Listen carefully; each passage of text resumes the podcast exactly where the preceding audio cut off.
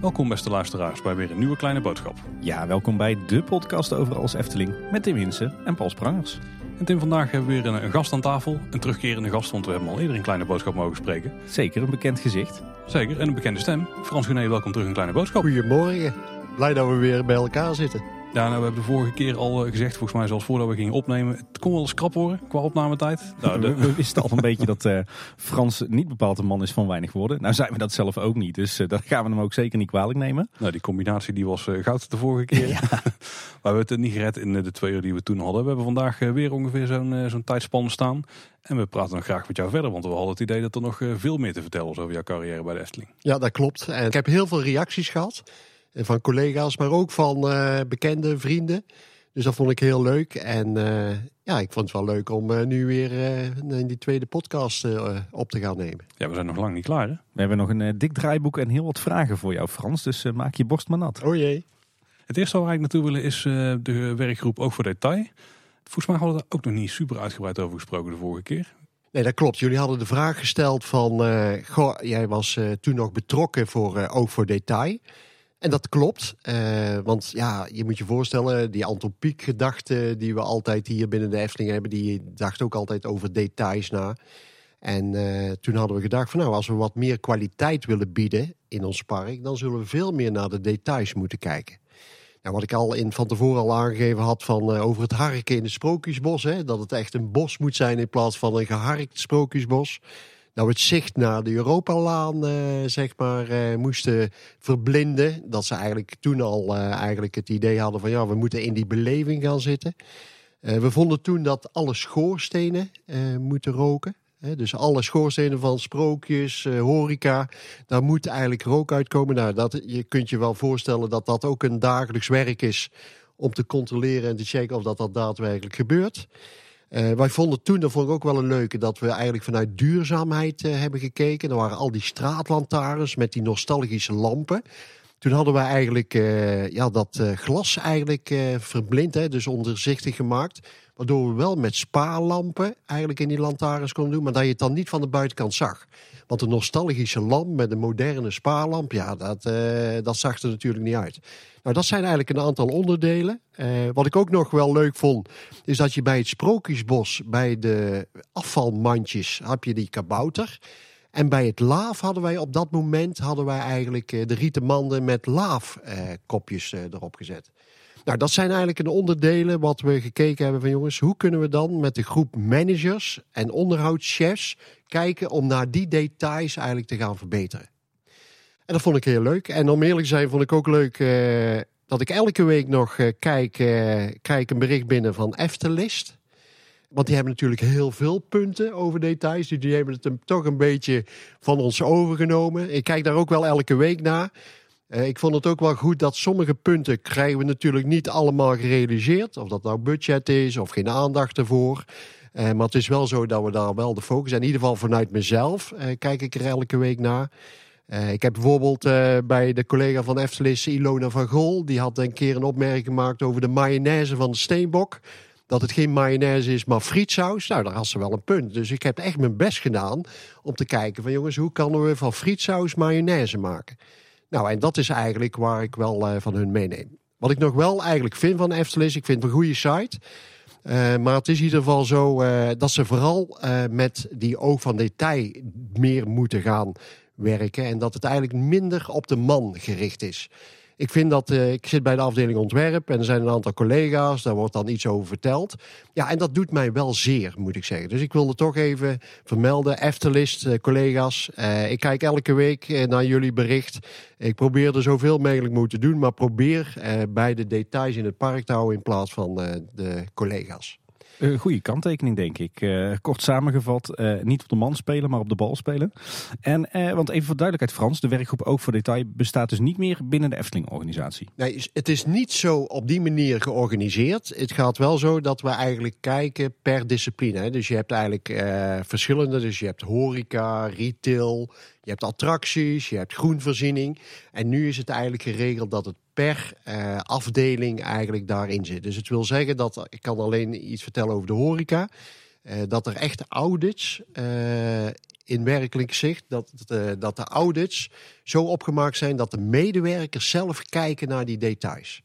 Dus zij kijken periodiek of wekelijks, gaan zij een rondje maken en dan kijken ze van nou, of dat elk lampje brandt, of dat de EHBO-doos uh, bij wijze van spreken nog goed intact is. En zo krijgen ze wat kwaliteitschecks uh, gaan ze doen. Maar dat is meer afdelingsgericht dan parkgericht. Zijn er dan vastgestelde lijsten of kun je ook gewoon zelf dingen aandragen die opvallen? Ja. Het wil zeggen, en daar kunnen we misschien zo meteen nog eens over hebben, van hoe proberen wij medewerkers mee te nemen in die missie en visie.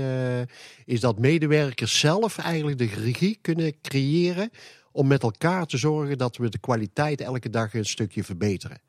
Uh, want je kunt ook voorstellen, we zijn een park vol met details. Uh, details gaan af en toe wel eens technisch kapot, of uh, ze doen het niet, of we vergeten het. Ja, dan is het vooral de medewerkers die het dichtste bij dat product zit. Ja, die kunnen dan het beste beoordelen en aangeven van wat er gemaakt moet worden. En voorheen deden we dat met een clubje. Gingen we eigenlijk heel de dag het park door. En we dachten van nou, wat gaan we nou eens even voor voor detail doen. Dus je zit veel meer op de, op de werkvloer zit je eigenlijk de kwaliteitscheck te doen. En ik denk dat dat een goede, goede uitgangspunt is. En, speel jij daar als uh, de grote man achter ook voor detail ook nog een soort coördinerende of inspirerende rol in uh, momenteel? Ja. Nou, het wil zeggen dat ik vooral heel gevoelig ben. Dat hebben jullie bij de eerste podcast wel geluisterd. Ik was de manager of light. Ja, ja. En ik vind nog steeds dat elk lampje moet branden als we weer open kunnen gaan. Dat wil ik wel aangeven. Dus ik, ik loop toch elke dag eh, toch een, een rondje in het park. En dan zie ik een aantal dingen. En dan denk ik van ja, dat, uh, dat zou best wel verbeterd kunnen worden. Dus dan ga ik gewoon bij de persoon die daar verantwoordelijk voor is, uh, ga ik dat dan melden. Dan zeg ik van nou, misschien dat we op deze wijze, of kan ik je helpen om iets uh, te verbeteren of weer te maken. Ja, dat is, daar, daar, daar zit wel mijn hart, zeg maar. Dus ik vind wel dat die details, ja, daar maken wij het onderscheid in binnen die Efteling. En is er ook een groep specifiek verantwoordelijk voor de grondverhouding? Ik vraag het voor een vriend, want dan misschien is er een rol voor hem. De grondverharding? Ja, ik ken iemand die is er helemaal gek van een Efteling. En die weet van ieder losliggende tegel uh, waar die ligt. Ja, dat zou kunnen. dat zal Tim zeker, ja, ja, dat zal Tim zeker zijn. grondverharding is geen uh, term, maar Paul, maar vooruit. Wat was de vakterm? Gewoon de verharding. Oh, de verharding. Dat is de verharding. Ik weet wel, hè, de verharding heb ik nog niet zoveel meegekregen. Daar, heb ik ook, dan weet ik ook niet wat dat in het park is. Ik weet wel dat als we iets willen graven of dat soort dingen, dan zijn er afdelingen bij die dan eerst moeten onderzoeken wat er onder die tegels zit. Uh, want we hebben natuurlijk hartstikke veel infrastructuur in de gronden zitten. En vroeger ging dat er allemaal in. Alleen op een gegeven moment moest dat in kaart gebracht worden. Ja, daar kwamen we best wel wat tegen als we iets eh, gingen graven of, uh, of uh, spitten in de grond. 30 jaar historie die dan... ja, er kwam best wel rijke historie naar boven. Hey, Frans, je vertelt dat je dus best wel vaak in het park bent en, en dingen signaleert. En dat je daar mensen op aanspreekt. Ik kan me wel voorstellen dat de manier waarop je dat doet en de toon van de muziek, dat dat ook nog wel een, een rol speelt. Want niet iedereen zal het kunnen waarderen als, als er weer iemand aan aan de deur klopt van joh, dit is niet goed en dat is niet goed. Ja, het wil niet zeggen dat ik elke dag uh, dingen zeg van nou, uh, dat moet niet goed. Ja, weet je wel, het, het is voor mij uh, vanuit mijn ervaring van de Efteling. En we weten dat het echt een uitdaging is hè, om alles te laten werken in details. Dan moet het meer een helpende hand zijn dan dat een controlerende. En om eerlijk te zijn, voorheen toen ik nog manager in het park was, toen had ik toch een beetje de audit dat ik denk van nou, dan kan ik veroorzaken. Nu zit ik toch veel meer in een staffunctie of in een adviesfunctie. En ik probeer gewoon medewerkers of management mee te helpen om ons park gewoon uh, toch weer als een pareltje te laten glanzen. En dat is eigenlijk uh, waar ik een bijdrage zou kunnen leveren. Ja. En ik denk dat jou, uh, toch jouw natuurlijke charme daar ook wel in meehelpt. Ja, dat is het ook. Alleen ik heb wel moeten leren om op, op een andere toon te vertellen. Hè. Normaal was zo, ja, dit is gewoon normaal. Wij moeten zorgen dat al die lampjes je ziet dat de generaties veranderen.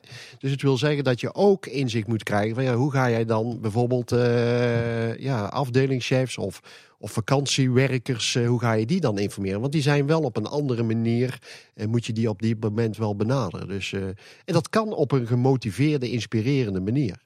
Ja. Dat je zelf bewust laat zijn van jongens, is dit wel wat je wil? En uh, kun jij daar iets aan doen of kan ik je helpen daarin? Nou, dat is wel eigenlijk het gevoel van de helpende hand bieden. Dat vind ik wel heel belangrijk. Nou, over jouw rol als inspiratiemanager, daar gaan we natuurlijk straks nog hebben. Uh, in deel 1 van ons interview uh, zijn we uitgebreid door jouw loopbaan bij de Efteling uh, heen gelopen. Die begon natuurlijk in 1989 bij de Likkerbaard. De vorige keer waren we uiteindelijk aanbeland bij jouw functie als conceptmanager horeca. En we hebben al een aantal projecten besproken waar jij je in het verleden mee bezig hebt gehouden. Een aantal horecalocaties zoals nou, om maar een eh, goed voorbeeld te noemen, Polles Keuken. Hè. Ik denk bij ons alle drie toch wel een favoriet. Ja. Uh, laten we daar de draad weer eens, uh, weer eens oppakken. Even terug in de tijd naar jouw functie als conceptmanager horeca. En laten we nog eens wat, wat locaties langslopen die jij in de loop der jaren hebt, hebt ontwikkeld. En iets wat dan bij mij meteen naar boven komt is het theaterrestaurant. Ja, je moet je voorstellen dat ik toen met mijn rijke mensen, wat ik verteld heb, hè, dat ik een nieuwe uitdaging aangegaan ben. En dat was conceptmanager horeca omdat we toen eigenlijk in de gaten hadden dat het niet alleen attractie is waar eigenlijk een beleving eh, gecreëerd kan worden, maar ook zo meteen de horeca. Nou, en dat is eigenlijk de eerste. Eh, dat was in de jaren 2000 of zo. Is eigenlijk gekomen dat we zeggen van jongen, horeca vinden we ook eigenlijk net zo belangrijk. Uh, we doen inkomsten genereren. dat is een belangrijke voor ons. Maar het moet ook eigenlijk in die beleving mee. Dus het wil zeggen dat ik uh, de vraag heb gekregen van... Jongen, Frans, uh, als jij dan die conceptmanager wil zijn... Uh, ja, dan willen we graag met de verschillende afdelingen van operatie, van ontwerp... om te kijken van hoe kunnen wij nou eigenlijk opnieuw horecaconcepten gaan ontwikkelen.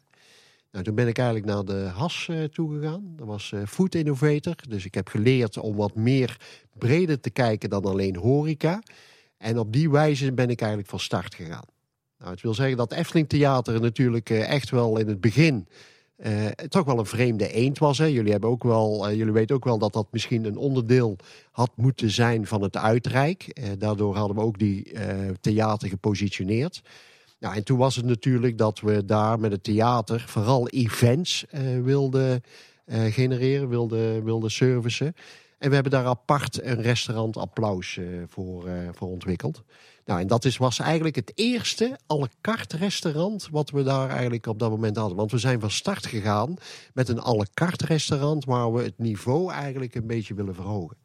En zo zijn we begonnen. Maar in de loop der jaren is volgens mij het horecaconcept van het theaterrestaurant uh, geregeld veranderd.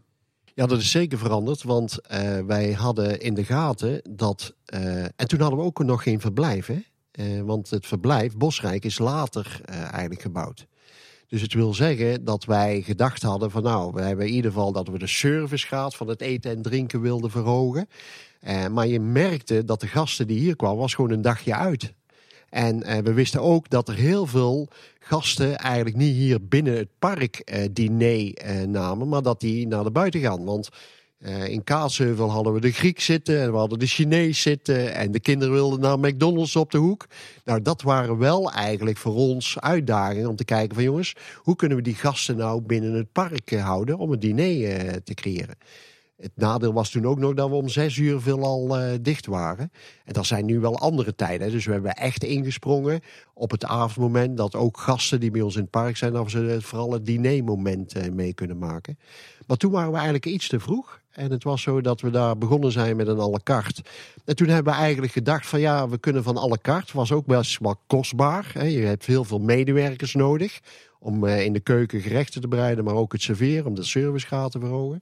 En toen hebben we daarna de beslissing genomen, nou, we kunnen dan beter dat we wat meer eh, dagjes mensen naar het theater kunnen krijgen. En toen zijn we eigenlijk met buffetten eh, begonnen. Hè. En toen begonnen we met de sprookjesbuffetten. en daar hebben we eigenlijk, eh, zeg maar, opgestart. Nou, en daarna is het natuurlijk dat wij uh, musicals uh, zijn gaan draaien in het theater.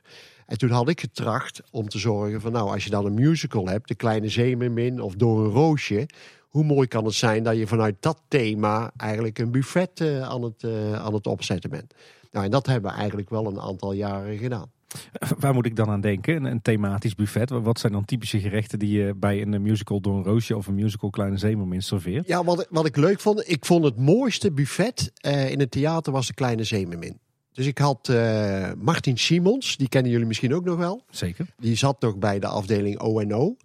En toen had ik aan hem verteld van nou, zou mooi zijn dat wij eigenlijk een Zeemermin als... Uh, ja, als statue, als uh, pièce montée, hè, noemen we dat in de vaktermen.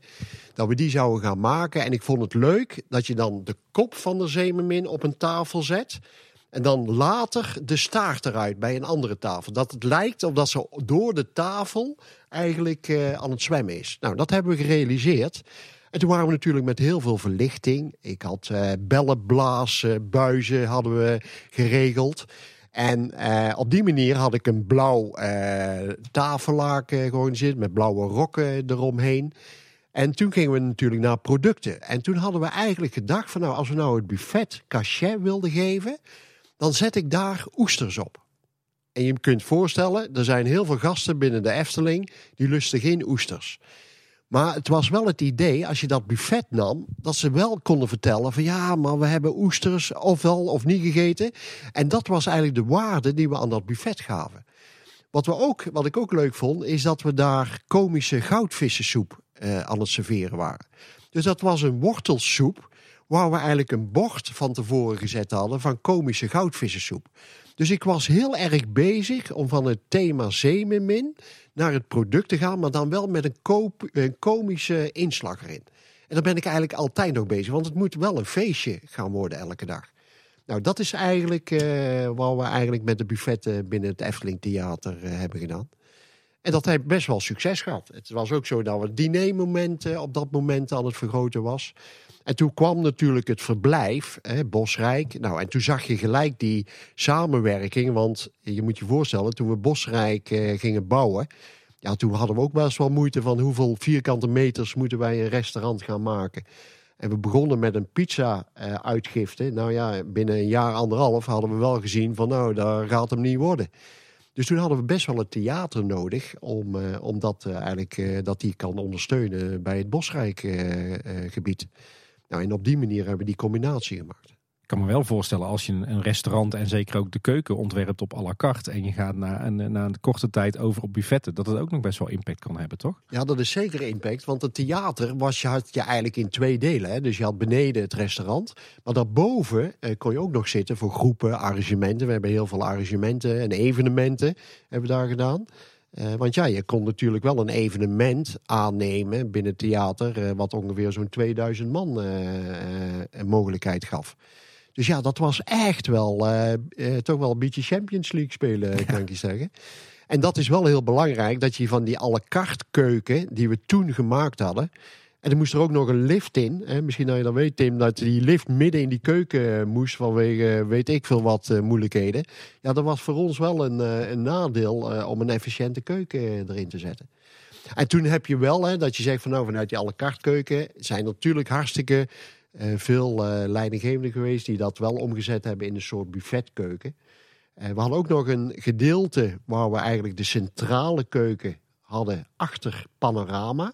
Uh, die dan eigenlijk ook uh, aan het cateren was. Uh, dat als je grote evenementen had, dat dat vanuit de centrale keuken van Panorama werd geleverd bij het theater. Omdat we daar niet de capaciteit hadden. Dat, dat is dat Efteling-vrachtwagentje wat telkens op en neer kachelt over dat de was horst. de vrachtwagen.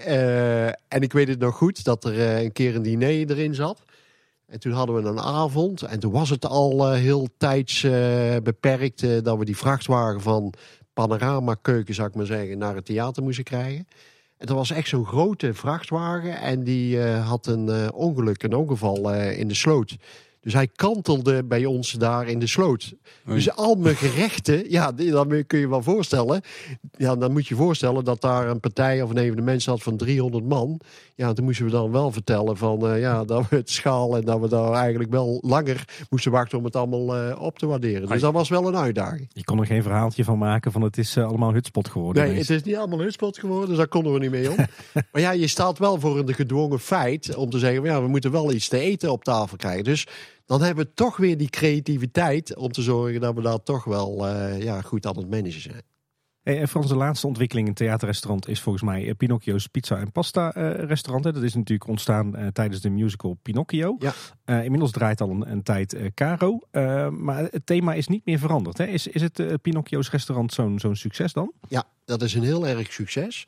Je ziet ook dat die dagelijkse gast ook wel behoefte heeft om even pizza en pasta uh, te eten. Ik denk dat dat voor ons wel een hele belangrijk onderdeel is. We zien ook uh, dat pizza en pasta wel een belangrijk onderdeel is in ons assortiment. En dat hebben we een aantal jaren geleden in het theater gedaan.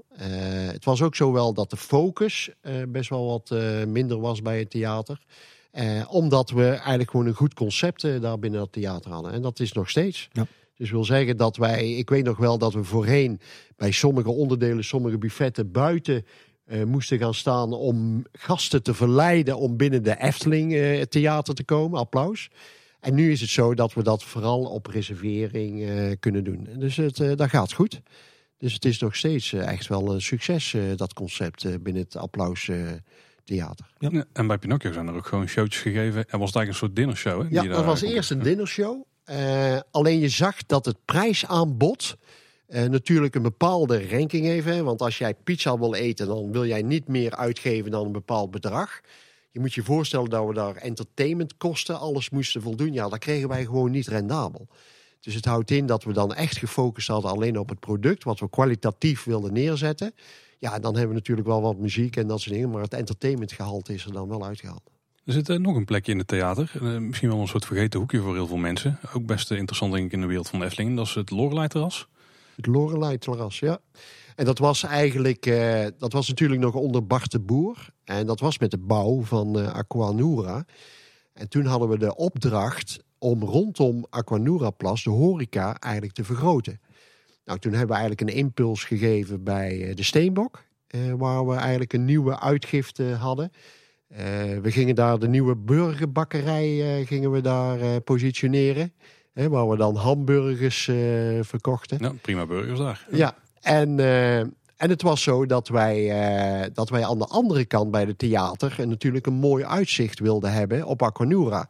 Waardoor we met evenementen, arrangementen, de zakelijke markt en misschien de relaties van de directie of managers, dat we daar met de zomeravonden eigenlijk een prima plek hadden om op dat terras daar iets in te richten. Nou, en toen hadden we eigenlijk de opdracht gekregen van ja, hoe ga je daar nou iets maken? Nou, dat was een beetje toch dat strandgevoel, hè? een beetje dat Zandvoort eh, eh, gevoel of Scheveningen, het Koerhuis eh, gevoel.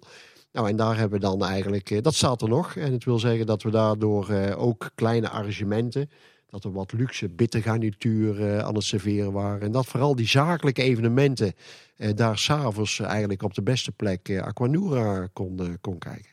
Een verhoogd terras met uitzicht op Aquanura. Daar zou je meer mee moeten doen, eh, Frans. Ja, Eh, we gaan door naar een ander, eh, nou ja, volgens mij een van de grootste horecaconcepten die jij ooit hebt gerealiseerd hier binnen Efteling. Station de Oost. Ja, Station de Oost, dat was een flinke. En dat was vooral na de bouw van Bosrijk. Dus wij gingen alleen maar door. Hè? Dus in die jaren hebben we echt veel, veel gebouwd qua horeca. Omdat je zag dat horeca een belangrijke onderdeel zou worden eh, in ons park. En eh, Station de Oost, ja, je weet natuurlijk heel het verleden wat ik eh, daar bij eh, de Likkenbaard heb, heb meegemaakt. Ja, en toen kwam het project Station de Oost. En dat was echt wel een professionele outlet. En het houdt in dat we daar ook ons eigenlijk wel vergist hebben in de vierkante meters. Hè. Dus je wist niet precies van hoeveel gasten je daar zou kunnen verwerken. Nou, dan moet je dan uitrekenen van ja, hoeveel vierkante meters heb ik dan bij de brutale aap nodig en bij de verse oogst en bij de hongerige machinist. Nou, en dat is eigenlijk wel weer een learning om te kijken van jongens, hoe ga je dat nou indelen? Nou, alleen Station de Oost moest wel echt een groot horecapunt zijn om die doelgroep, hè, want om eerlijk te zijn, Ruigrijk is een van de drukste eh, rijken, eh, om eigenlijk een opvang te hebben en ook een binnenlocatie om eh, te eten en te drinken. En eentje met een enorm uiteenlopend aanbod. Ja, dus wij hadden dat toch, hè, wat ik jullie al vertelde. Is dat we dat eh, eigenlijk met die Amerikaanse foodcourts eh, hadden bedacht. Dat je eigenlijk midden eh, op het plein eh, kon zitten. En eigenlijk een keuze kon maken met de verschillende thema's en de verschillende producten die je had. Alleen ja, je had natuurlijk, voorheen had je de buitenverkoop 1, buitenverkoop 2, waar je friet verkocht. Ja, en die massa, die capaciteit, die moesten we natuurlijk wel vergroten. En toen hebben we eigenlijk naar de hongerige machinisten hebben daar opgezet.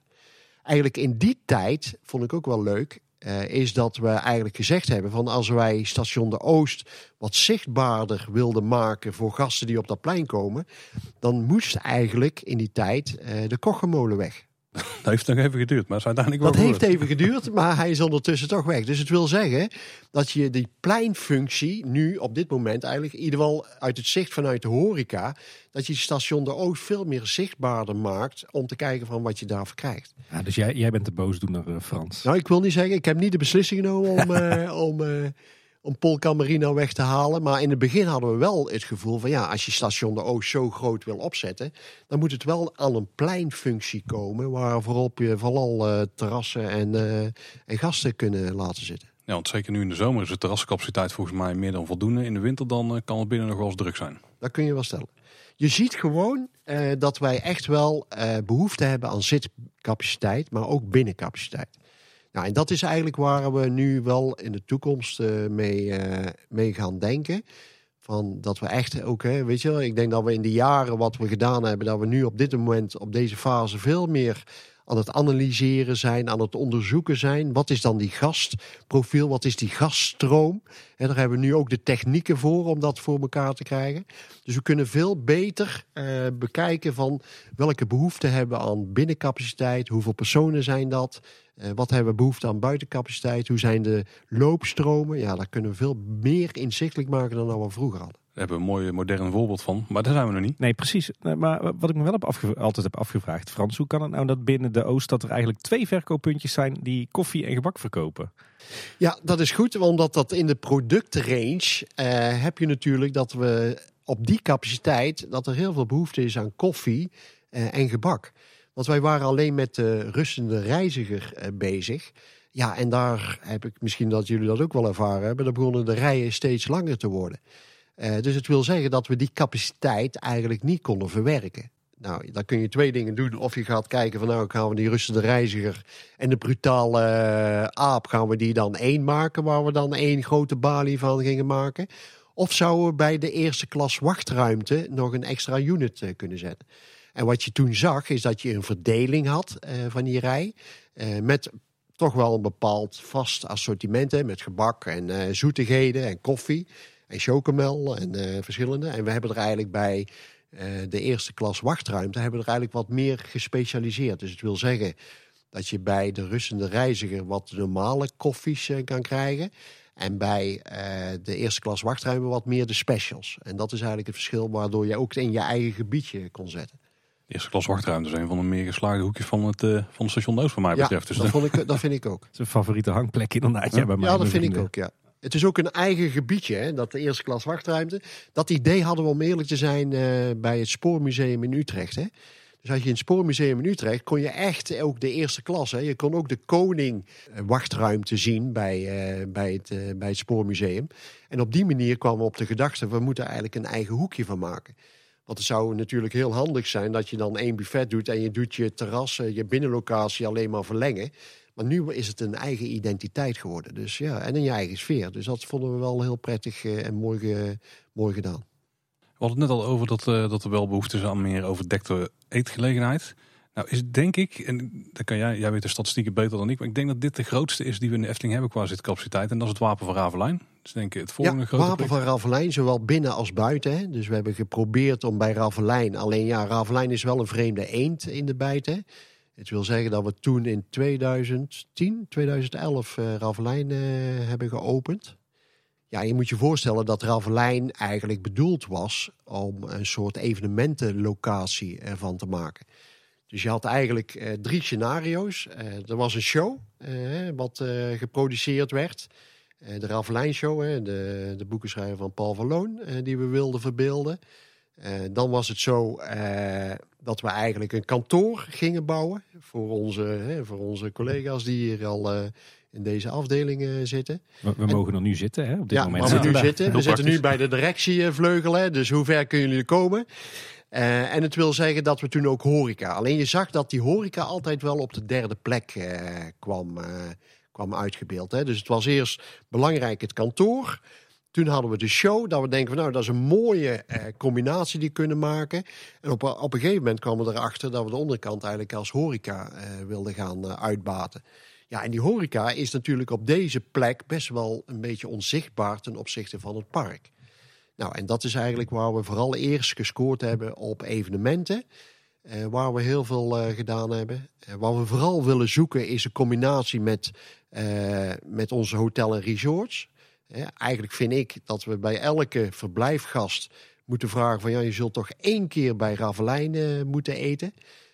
Dus dat is eigenlijk de promotie die we gedaan hebben. En nu hebben we eigenlijk gezegd van jongens, laten we nou Ravelijn Eh, niet als eh, stad Ravelijn, maar het gebied Ravelijn. Hè. Dus we gingen alleen naar de show. En nu hebben we eigenlijk getracht om wat meer transparantie te zoeken, waardoor je makkelijker in kon lopen. Dus we hadden eerst blokkades van ja, je moest allemaal toegang krijgen. Maar nu kun je eigenlijk vanuit de poort kun je eigenlijk eh, zeg maar het plein op. Waardoor we dan door communicatie wat, wat, wat looppaden veranderd. Om wat makkelijker eigenlijk naar Ravelijn toe te gaan. Wat is wel een uitdaging, eh, kan ik je wel vertellen. En misschien een klein zijstapje daar, want uh, er valt me altijd op dat er een paar horeca-gelegenheden zijn die lijken wel meer moeite te hebben om mensen binnen te trekken. Het theaterrestaurant was er ook altijd eentje van. Nou, ligt op een redelijke uithoek van het park. Wapen van Ravelijn uh, ligt ook in een hoek, maar ook vrij onzichtbaar. Uh, ik denk dat het Lurk en Limoenhuis ook een heel goed voorbeeld van ja, natuurlijk. Is horeca zichtbaarder maken ook echt een van de hoofddoelen voor de komende Ja, dat is zeker. En dat is het altijd al geweest. je moet je wel voorstellen dat we natuurlijk met een soort uh, thematiek te maken hebben. Uh, wat eigenlijk vanuit die antropiek-filosofie uh, gedacht wordt. Dus je ziet dat die wrijving altijd ontstaat vanuit operatie, exploitatie en ontwerp. Om te kijken van ja, hoe gaan wij nou dat gebouw designen en ontwerpen. en om eerlijk te zijn, als je echt een transparantie wil, ja, dan zul je er een winkelstraat van moeten maken. Want als jij bij bepaalde voetonderdelen in Tilburg rondloopt, ja, die hebben allemaal grote puien. Uh, Bakker Bart of andere items. Ja, dan kun je zo naar binnen lopen. Ja, dat zouden wij het liefste willen. Maar je hebt ook wel te maken met de thematiek wat de Efteling eigenlijk behoort. En dat is wel de charme die wij wel moeten gaan creëren. Want dat is wel een mooie dat je die verlenging van dat thema, maar ook van het design, als je een attractie hebt, dat je daar eigenlijk een, een verlenging van gaat maken. Ja, dus daar hebben we echt wel uh, bepaalde uitdagingen. En, uh, ja, en daar hebben, hebben we best wel moeite mee om daar een goede oplossing in te zoeken. Nog even terug naar het wapen van Ravelijn. Uh, bij ons toch ook wel een, favoriet, denk ik. een beetje op hetzelfde niveau als, als Keuken. Van binnen natuurlijk prachtig gethematiseerd. Ehm, maar dat is niet alles. Er is ook een ontzettend origineel horeca-concept voor ontwikkeld. Ja, hè? ja. En dat hebben we natuurlijk in het begin al, in 2010 hebben we dat bedacht. Om eerlijk te zijn, dat was de afgeleide van Puy de Fou. Dus ik eh, ben ook een keer eh, samen met collega's naar eh, Puy de Fou gegaan. daar had je ook een arrangement. Toen was het nog ook evenementenarrangementen. Dan hadden, daar, hadden ze daar ook een arrangementlocatie. Nou, en daar gingen ze vooral met kippen rond. Nou, je wil eigenlijk niet weten hoeveel productie dat ze daar met kippen deden. Dat was echt een productiehal. En toen kwamen we terug en toen zeiden we ja, het is goed dat we veel kippen gingen verkopen, maar we willen het wel wat kwalitatiever gaan doen. Nou, en toen zijn wij eigenlijk wel gekomen uh, met de wandgrills. Uh, dat was ook de eerste uh, concept waar we veel meer naar vers keken. En veel meer naar bereidingen hebben gekeken. Maar ook eigenlijk gekeken naar het thema vanuit Ravelijn. Hè. Het moet een middeleeuws herberg zijn die de waard eigenlijk exporteert. En van daaruit hebben we eigenlijk naar, naar die productie gekeken. Of naar het assortiment. En toen zijn we eigenlijk heel gekomen naar de gegrilde kippen. Uh, met uh, echt een familieambiance, waar we in de voorgerechten op een plank alles uitserveerden. Toen mochten we nog houten planken doen. Uh, vanwege onze gezondheid en veiligheid, voedselveiligheid, zijn we daar ook natuurlijk gekeken van ja, wat kunnen we in hout doen en wat moeten we nu weer op steen doen. Dus dat komt er allemaal in onze nieuwe normen naar boven.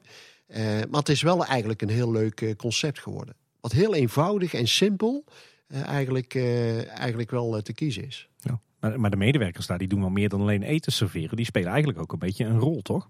Ja, eigenlijk, ja, wat we eigenlijk wel vinden is dat, dat je entertainment, hè, als je kijkt van ja, je wil een rol spelen, dan moet je eigenlijk bij entertainment gaan. Dat is voor ons ook altijd wel de balans. je bent horeca-medewerker. Dan kun je misschien leuk acteren of je kunt op een tafel staan leuk doen. Maar je moet wel afblijven van de expertise entertainment. En entertainment is echt een vak. En daardoor hebben we ook wel gekeken van jongens, uh, je moet als horeca-medewerker, zul je proactief uh, moeten zijn. Uh, amicaal, zorgen dat je proactief naar gasten toe gaat. maar je moet er geen entertainment van maken. En dat is eigenlijk wat we wel gezorgd hebben om die medewerkers daarvoor te trainen. Nou, je moet je voorstellen als we Ravelijn, eh, toen we dat ontworpen hebben, eh, beginnen we altijd met een soort gastreis. Dus het wil zeggen dat wij proberen vanuit de oog van de gast te kijken. En dat die gast dan bij ons binnenkomt bij Ravelijn. En wat gaat hij dan ervaren? Daar hebben we eigenlijk een script opgeschreven. En dan hebben we eigenlijk met de medewerkers samen gekeken. Van welke momenten zouden we nou een beleving toe kunnen voegen. Eh, en eigenlijk misschien wel een verleiding van het product. Hè. Daar zijn we, want we moeten qua horeca moeten wij producten verleiden, want we moeten omzet genereren. Nou, en dat is eigenlijk waar we nu nog steeds doen, om vanuit gastreizen medewerkers mee te nemen. Wat is nou die verleiding? Nou, dan komt er op een gegeven moment dat je dan zo'n gastreis doet en dan kom je aan tafel. En dan hadden we de kippen, eh, want eh, het wapen van Ravelijn is eten wat de pot schaft. Dat was eigenlijk het concept. En toen hadden we eigenlijk eh, toen hadden we een reclamefilmpje gezien. Eh, dat we toen zagen van dat eh, pa altijd zondags het vlees aansnijdt. Ken je die commercial nog? Ja, zeker. Ja. Ja, En toen hadden wij de gedachte van nou, dat zou mooi zijn dat pa tijdens eh, het hoofdgerecht de kippen aansnijdt. En toen hadden we hem een kippensnijer eh, genoemd. En we dachten van, daar moeten we wel iets mee doen. En toen kwamen eigenlijk de slabben eh, van Ravelijn naar boven. Dat we dachten van, nou, als dan die medewerker een tool heeft om die gast, eh, of vader of moeder, wel dan ook, om daar die slap op te doen. Dat ze dan mee mogen lopen naar onze, naar onze keukens. En dat ze dan met een schaal, met kip, eh, de tafel... eh, nou, je weet wel, als je een hele kip wil aansnijden, die je daar, waar je nog geen ervaring hebt... Hè, dat wordt dan meer een kip ragout, eh, die ze dan... Maar dat maakt op zich niet uit. De beleving zat er eigenlijk wel in.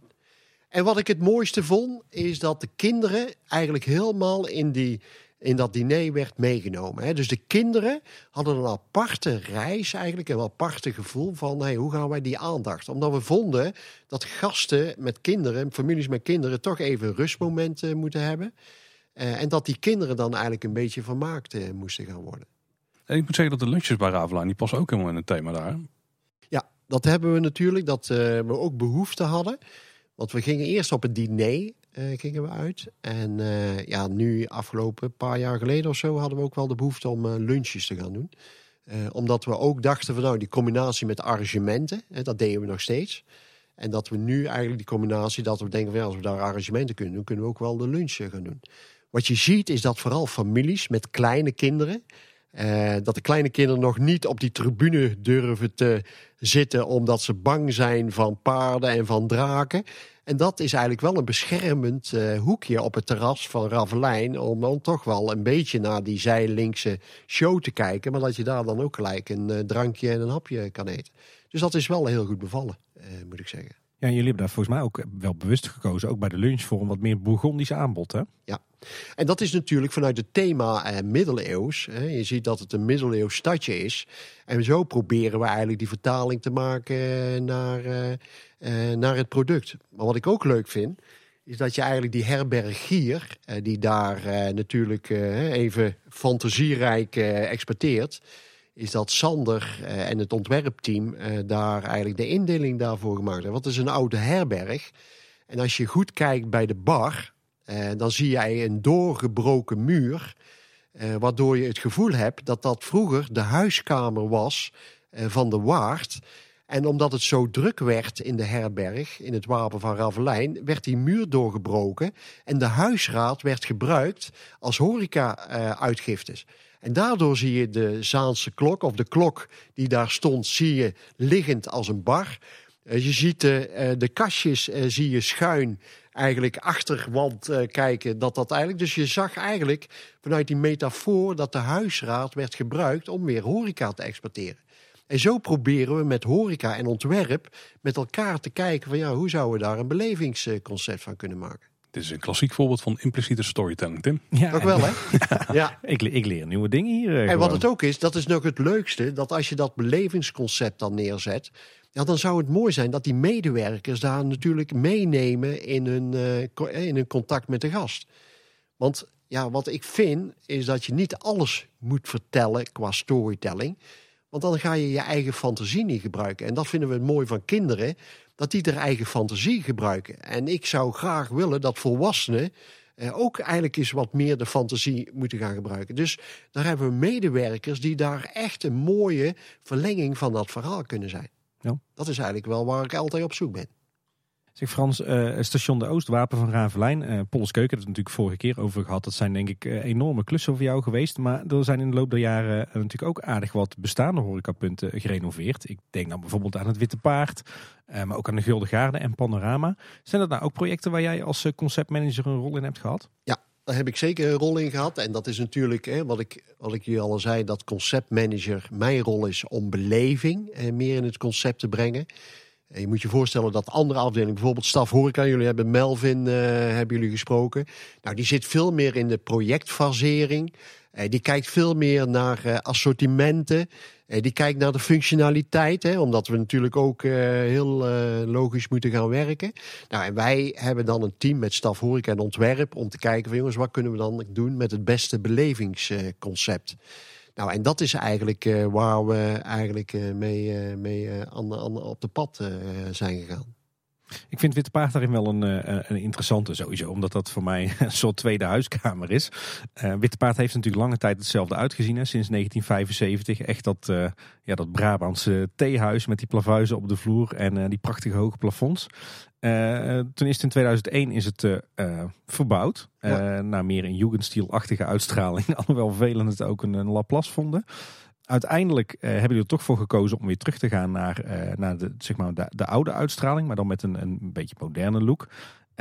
ben eens eerlijk Frans. Vonden jullie nou ook dat, dat witte paard zo spuuglelijk? Ja, dat vonden wij ook wel. En om eerlijk zijn, ik was toen de tijd rijke manager daarvan. Dus dan weet jij ook wel uh, wat we daarvan vonden. En die eerste, ik vond het wel leuk met 2001 dat we dat verbouwd hadden. We waren er heel trots op, hè? want we waren natuurlijk echt al die oude, zou ik zeggen, oude meuken. Ja. Uh, waren wel het nostalgische. Maar je moest wel met de tijd mee. En je zag toen de Laplace opkomen. Uh, je zag vooral de zelfbedieningsbuffetten, want we hadden nog een front office. Hè. Je, mocht, je mocht daar aan de balie bestellen en dan werd het allemaal, uh, krijg je dit mee. Dus wij moesten wel naar nieuwe uh, principes, serviceprincipes toe. Wat ik wel leuk vond, is dat we met 2001, wou ik je toch even terugnemen, dat we daar wel een functioneel buffet hebben neergezet. Want Witte Paard is een van de drukste locaties eigenlijk, ook wel binnen het Maarrijk, maar ook wel binnen het park. Want families die willen daar met kinderen graag naartoe. En wat ik nog wel leuk vond in die tijd, dat we, en misschien dat je dat ook wel nog herinneren, Tim, dat we daar een zonnebloem hadden, midden, en dat was onze drankenzuil.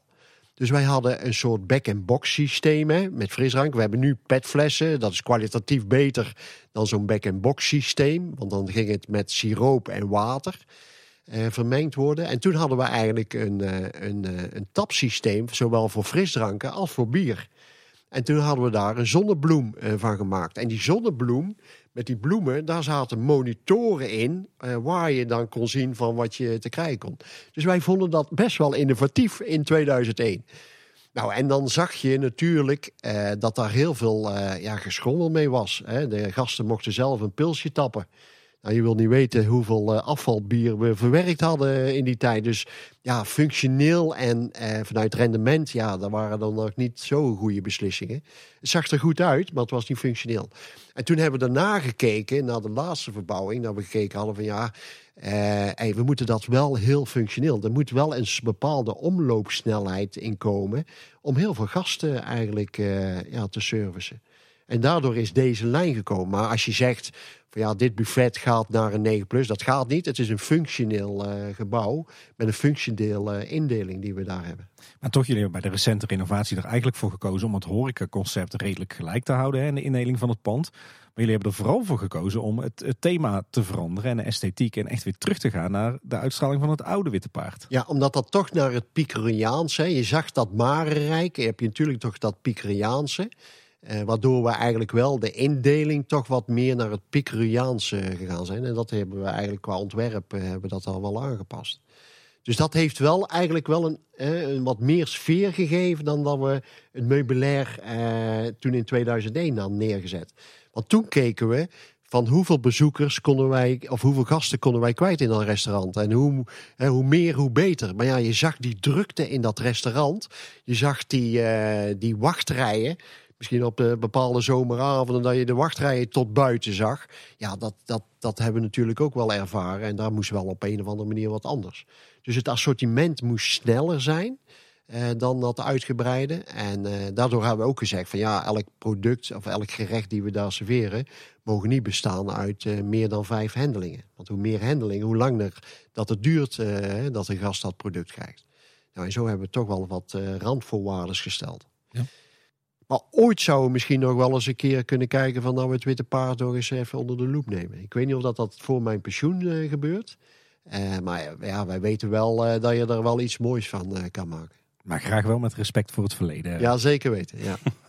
Daarover gesproken, Frans. Ik denk dat in jouw loopbaan Panorama, of laat het maar gewoon het café-restaurant noemen, ook een keer of 36 is verbouwd. Ja, dat is zeker 36 keer verbouwd. Daar heb je helemaal gelijk in, Tim. En om eerlijk te zijn, ik heb dat vanuit mijn management heb ik daar zeven jaar mogen zitten. Zeven jaar heb ik het muziekje van Monsieur Cannibal aangehoord. Wat op een gegeven moment nu op is, dat nu over is, dat hebben jullie ook wel ervaren. En dat is natuurlijk Panorama. Maar Panorama was een natuurlijk, ja, het is wel een eervol gebouw. En we hebben er al 15 jaar over gehad om het af te breken, om daar een nieuw restaurant op uh, te maken. Maar, uh, ja, maar ja, het is ook zo dat je dat pand wel in ere moet houden. En eigenlijk uh, kijken van, ja, hoe kun je daar dan in de toekomst mee omgaan. Ja, ik weet ook wel dat het echt niet functioneel is, dat gebouw. Je hebt natuurlijk die kelders eronder. Wat ik de eerste al zei, we zetten daar regelmatig, als het heel hard regende, eh, zaten we daar eh, de kelders eh, leeg te maken met water. het is geen functioneel gebouw, maar ja, we willen dat wel in ere houden. Dus het zou kunnen zijn dat je dat in de toekomst wel op die manier zou gaan aanpakken. Nou, en dat is eigenlijk waar we nu wel aan denken van ja, wat zou nou die toekomst kunnen zijn met dat, met dat panorama, dat café-restaurant. dus ja, daar, daar zijn we eigenlijk wel mee bezig. En een ander punt, ook een beetje een uitdoek trouwens, is de Gulden Gaarden ik kan me voorstellen dat het ook een plek waar jullie misschien mee hebben moeten worstelen. Wel een plek waar veel mensen langskomen, maar die zijn dan vaker op weg naar, het volgende, de volgende attractie. Guldigade is ontstaan dat we een plekje over hadden. Dus de eerste, en dat zag je eigenlijk in de ontwikkeling van het park, dat attracties super belangrijk zijn. We hadden alleen maar oog voor attracties. En daarna dachten we, oh ja, dat zou ook nog best wel een horecapuntje kunnen zijn. En zo is dat bij Droomvlucht ook begonnen. Dus de attractie was eigenlijk helemaal klaar. En op een gegeven moment kregen we te horen van ja, dat zou ook nog wel een leuk stukje zijn voor de horeca. En dat is inderdaad wat je zegt, van ja, wat we eigenlijk hebben is als je dan droomvlucht eigenlijk uh, de track omgaat, ja, dan zit je vooral nog in die beleving. En dan moet je gelijk, stap je gelijk in een horeca-locatie. En ben je dan al toe aan een rustmoment of om iets te eten of te drinken? Want je bent nog vol van die beleving uh, van droomvlucht. Nou, en daar zijn, hebben we natuurlijk wel mee gestoeid. Waar we ook mee gestoeid hebben, is dat natuurlijk dat het wel werkt, horeca achter een attractie. Want dat zie je ook bij Fabula. Dat zie je dat dat werkt. Alleen bij Droomvlucht heeft dat, dat wel een andere positionering. Omdat je er maar één route hebt om alleen maar door Droomvlucht eigenlijk naar de Gulden Gade te stappen. Want de weg ernaartoe, het is eigenlijk een, een uitloop, eh, dat pad. Maar ja, we zouden het hartstikke leuk en goed vinden dat je eigenlijk die Gulden Garde wat meer zichtbaarder zou kunnen maken. Dat je van het plein van Droomvlucht eigenlijk veel meer die Gulden Garde kan zien. Dus ik kan misschien in de toekomst kijken van ja, misschien dat je misschien wel door eh, de virtuele wachtrij eh, dat je een stuk meandering eh, zou kunnen missen. Daardoor je die horeca wat meer naar voren kunt krijgen. En misschien dat er andere items, ja. Dus dat is best wel, wel, een, wel, een, wel een uitdaging. En toch meen ik mij te herinneren dat in mijn jeugd, eigenlijk zo'n beetje de hele jaren negentig, dat de Gulden Garde een enorm succes was. Alle tafeltjes zaten daar altijd vol. Het was soms zelfs dringen om een plekje te krijgen. Hoe komt het nou eigenlijk dat, dat, dat de Gulden Garde daarna uh, steeds minder populair is geworden? Ja, ik denk nog niet zozeer dat het aan product, want ik vond... Uh, weet je, we hadden ook nog een fase met uh, dat we wat meer naar de moderne producten gingen. We hadden de verschillende tosties, we hadden de smoothies. We wilden veel meer naar gezond, hè.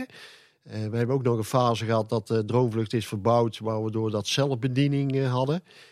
Waar we veel meer op gezond gingen gaan enten. Dus het product was eigenlijk niet verkeerd, maar we hadden geen stopkracht. En dat was eigenlijk wel de manier van ja, hoe ga je daar nou eigenlijk mee om? waardoor de Gulden Garde, denk ik, vroeger misschien wel meer tijd had om daar even een moment te zitten. omdat wij toen, en dat weet je ook wel, dat als je het park in kwam, dan had je echt een stroom naar Droomvlucht. Dus we gingen door het Sprookjesbos, uh, renden ze naar Droomvlucht in die tijd. En toen hadden ze eigenlijk gedacht van nou, we gaan eerst de attractie in. En daarna gaan we eigenlijk een kop koffie uh, met een gebakje. En dat is nu heel anders. Dus je komt nu bij de Huis van de Vijf Zintuigen. En je hebt al zoveel momenten waar je koffie en uh, zoete lekkernij of gebakken kan eten. En voorheen was het eigenlijk allemaal uh, stormen naar droomvlucht, attractie doen. En dan heb je even een moment voor een koffie. en daardoor denk ik dat dat wel een verandering is in de loopstromen. ja, is toch weer met locatie te maken vooral. Dus, oh. Ja. Eh, Frans, je bent eh, bezig geweest met heel veel eh, grote horecapunten, maar volgens mij ook wel met wat kleinere eh, horecapunten. Zo, zo denk ik aan het Melkhuisje bij Begon 1898, maar ook na al die jaren de heropening van Kogeloog. Ja, de heropening van Kogeloog. En dat is eigenlijk wel op initiatief geweest van Jacco Romer. Dat is ons tactisch teamlid horeca. En die was daar verantwoordelijk voor. We hebben altijd natuurlijk Kogeloog open gehad eh, voorheen. Eh, nou, je zag natuurlijk dat dat in de vroegere tijden echt wel eh, geen, geen goede punt was. Eh, in het begin scoorden we met de hotdogs. Hè. Je had dan nog de worsten en de hotdogs, wat echt populair was. Alleen wij vonden hotdogs niet zo passen binnen de sprookjesbos eh, gedachte. Nou, en toen gingen we veel meer op ijs, zoete lekkernijen, de middagmomenten zitten. En op een gegeven moment eh, werd het een verkleed, eh, werd het eh, zeg maar verschillende verkleedruimtes eh, waren daar gebruikt. En op een gegeven moment had eh, Jacco Romer had het initiatief om te zeggen van ja, daar we best nog wel een puntje van kunnen maken. En daardoor hebben we nu Kogeloog hebben we nu omgevormd in een uh, waar je verschillende specials kan krijgen. Want op zich zijn het hartstikke lekkere en leuke specials die we daar aan het maken zijn. En ook weer even een moment dat de kinderen bij Langnek aan het kijken zijn en dat, uh, dat de volwassenen echt op een bankje of op het terras daar kunnen zitten. En dan is het eigenlijk zo dat je, we ook wel weer merken dat je door meer zitcapaciteit te creëren rondom je horeca, dat je dat een bepaalde stopkracht geeft. En waardoor dat eigenlijk wel in de zomer goed, uh, goed, uh, goed omzet geeft. En het is wel zichtbaar. En het is veel zichtbaarder. En het hoort er weer bij. Ja. Weet je wel, dat is ook wel heel belangrijk. En het is natuurlijk jarenlang een, een, een doodse wand geweest in een leeg gebouw. En als je nu op een zomeravond er langs loopt en uh, de terrassen zitten vol, uh, mensen zitten allemaal lekker aan een ijsje. Ja, dan, dan zie je er wordt nu echt wel gebruik gemaakt van de potentie van die plek. En het is ook zo dat de gasten, hebben wij ook wel uh, gemerkt, dat die veel meer naar rustmomenten uh, willen creëren. Dus we zijn ook bezig. Hè? Je hebt natuurlijk bij het Ruigrijk is hartstikke druk. Maar er zijn ook heel veel gezinnen, families, die ook wel een bepaald rustmoment willen hebben. En dat kun je altijd nog in een sprookjesbos creëren. Dus we vinden dat het horeca-aanbod in een sprookjesbos ook nog wel eens een keer bekeken mag worden. Uh, waardoor je daar veel meer die rustmomenten uh, kunt creëren. Dus ik denk dat dat ook een kans is. Was ook nog een gelukje bij Kogeloog dat er nu op vrij korte afstand toiletten zitten. Of in ieder geval er is een pad gerealiseerd in die toiletten toe. Ja, dat was niet alleen voor Kogeloog uh, bedoeld. Maar het was wel een ontsnapping van het Sprookjesbos als kleine kinderen. Eigenlijk moesten plassen. Ja, dan gingen ze veel al in de bosjes of in de struiken zitten. En nu hebben we eigenlijk nog wel een link naar, naar Polles Keuken.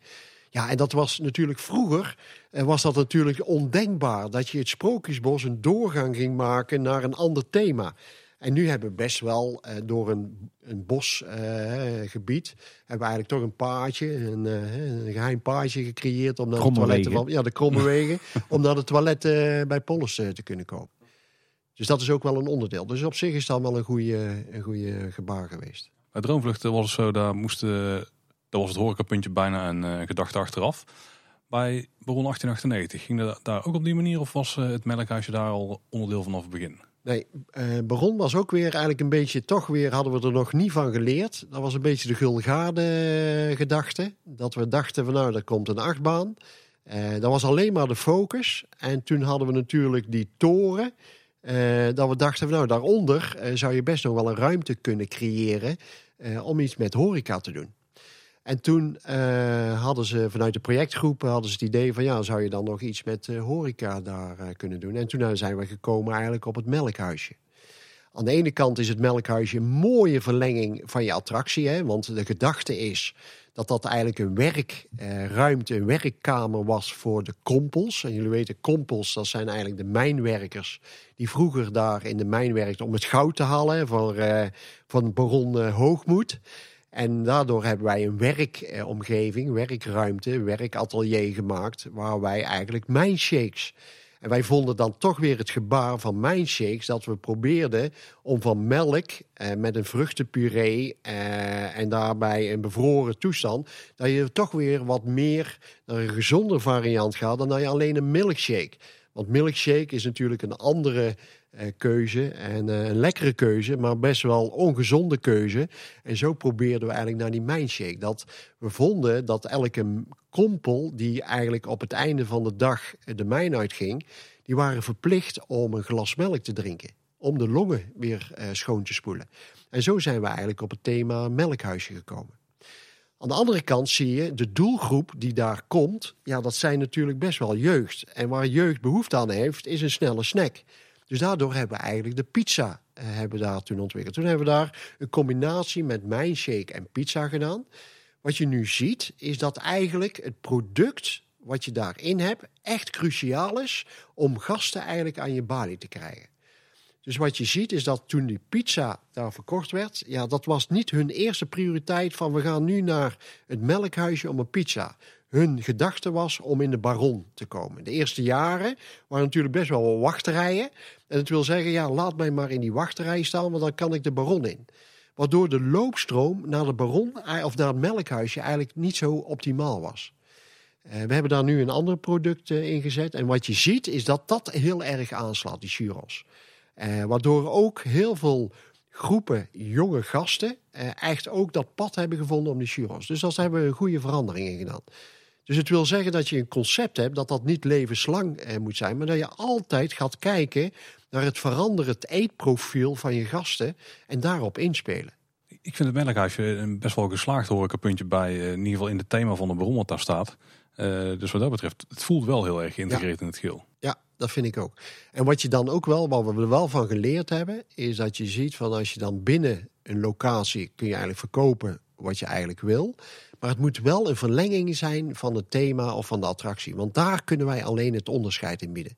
Want als wij bijvoorbeeld, eh, ik noem maar wat, een McDonald's eh, na gaan doen hier binnen het park of andere concepten. Ja, dan is dat niet eigenlijk in die beleving wat we eigenlijk daar, willen. Dus het is vooral belangrijk het ontwerp, het omgeving. En dat we ook een goede balans zoeken tussen normale producten die wij serveren, maar ook thematische producten. Daar moet gewoon een goede balans in zijn. Nou, en dat is waar wij vooral eh, de komende tijd eh, in het focussen. Dus wij hebben heel erg dat gastprofiel in de gaten. Wij noemen dat personas. Dus wij kijken, wij proberen veel meer door de ogen van de gast te kijken. En welke behoeften hebben zij aan eten en drinken? En daar proberen wij daar uh, op te scoren. Ja, en als je dan naar, naar het melkhuisje kijkt, naar het huidige aanbod, churros hebben natuurlijk niks te maken met uh, het verhaal van Bron 1898. Maar door bijvoorbeeld zo'n goudstaafje uh, special te bedenken, sluit je toch weer een beetje aan bij die storytelling. Ja, dan, dan ga je met die storytelling, alleen heb je de balans tussen commercie en beleving. Dus je moet ook wel zorgen, ja, je moet je voorstellen, horeca moeten we hier natuurlijk om een leuke beleving mee te geven, maar we moeten ook geld mee verdienen we zullen ook ons bestaansrecht moeten ergens creëren. Dus die balans moet je altijd hebben tussen de commercie en door die belevingconcepten. dus uh, ja, dat is eigenlijk de balans uh, die je wel moet zoeken. Ik breng me net, je, je had over wachterij, we hebben net Droomlucht aangehaald, maar dan ga ik toch nog heel even daar naartoe terug. Want daar zit een vrij bijzonder uh, horeca-locatie nog bij Droomvlucht. Die zit namelijk in de wachtrij. In de wachtrij. Waar volgens mij al een aantal jaar uh, dicht is. Dus ja, dat wel. Maar... ja, dus dat was eigenlijk ook altijd voor ons een, uh, een openbaring. Dat we denken van ja, wat kunnen wij nog uh, meer uh, ons product verleiden? En dat is eigenlijk in die tijd dat we eigenlijk wachtrijen hadden, uh, waar misschien wel op een drukke dag drie kwartier, een uur moesten wachten. En toen hebben we eens gekeken bij alle meanderingen van nou, hoe zouden wij nou kunnen kijken hoe wij een horeca-aandeel in kunnen zetten. En dat begon al bij Joris en de Draak. Want in Joris en de Draak hadden we de wachtrij. En toen dachten we, nou, dan moeten we een soort apotheekkast gaan maken. Waar we dan een drankenkoeling uh, in konden zetten. En vroeger was dat nog een ijsmachine. Dus dan kon je ook nog een ijsje uh, automatisch uh, kon je daar, kon je daar krijgen. En toen hadden we ook nog gekeken van ja, hoe lang duurt dan een flesje cola die je op hebt? Want voor de attractie moest je dan dat flesje mocht je dan niet meenemen. Dus toen hebben we gekeken van nou, dan heb je nog een half uur wachtrij. En in dat half uur, voor dat half uur, moeten we iets gaan bedenken wat uh, eten en drinken geeft. Nou, en zo is dat in, uh, bij Droomvlucht is dat ook gekomen. Nou, wat je wel ziet, is dat dat echt wel moeite uh, kost om die puntjes te openen. ten eerste vind ik dat wachtrijen op een reguliere dag stukken minder is dan vroeger. Omdat we ook veel meer aanbod hebben gekregen. En het is ook zo uh, dat we eigenlijk gekeken hebben, vooral bij uh, Droomvlucht, dat dat misschien in de wintermaanden eh, best wel een, eh, een bijdrage heb kunnen leveren. Want toen begonnen we eigenlijk met de, met de worsten, de rookworsten. En eh, om eigenlijk een snelle snack eh, te krijgen. En dat we dan, voordat ze dan droogvlucht in konden, dat ze die snack eh, op konden krijgen. En dat we dan eh, weer doorgingen. Eh, maar je ziet dat dat eigenlijk wel, eigenlijk, eh, ja, wel, wel, wel, wel moeite kost. Het is natuurlijk ook zo'n omnimover systeem. Dus die wachtrij loopt continu door. Misschien dat mensen daarom ook zich minder verleid voelen om even te wachten om iets te kopen. Want dan ja, mensen lopen achter hun gewoon verder. Terwijl bij een achtbaan dan sta je, ja, iedere minuut sta je even stil. En wat het dan wel is, hè, wat ik dan nog wel denk, is dat je misschien weer met eh, wat meer mobiele eh, verkopen aan de slag. Hè. Je hebt verschillende systemen. Dat zie je ook wel eens bij, eh, bij festivals, events. En dan heb je ergens een rugzak heb je op, je, op je rug zitten waar drank in zit. Eh, je zult met een eh, soort marskramer, een verkoopbak eh, kun je rond. En dat zou je ook kunnen doen bij eh, bijvoorbeeld de Piranha. Als je in de middag warm weer is, ja, dan zul je daar ook producten kunnen verleiden als ijsjes of verpakte ijsjes. Nou, op die manieren zou je wel iets kunnen doen. Wat ik nog het idee had, was bij de meandering van de Vliegende Hollander. En dan had je dat barretje, weet je Ja. nog wel, als je dat tussendoor eh, komt. Ja, dat zou natuurlijk wel mooi zijn op de drukke dagen, dat je bij dat barretje iets zou kunnen doen.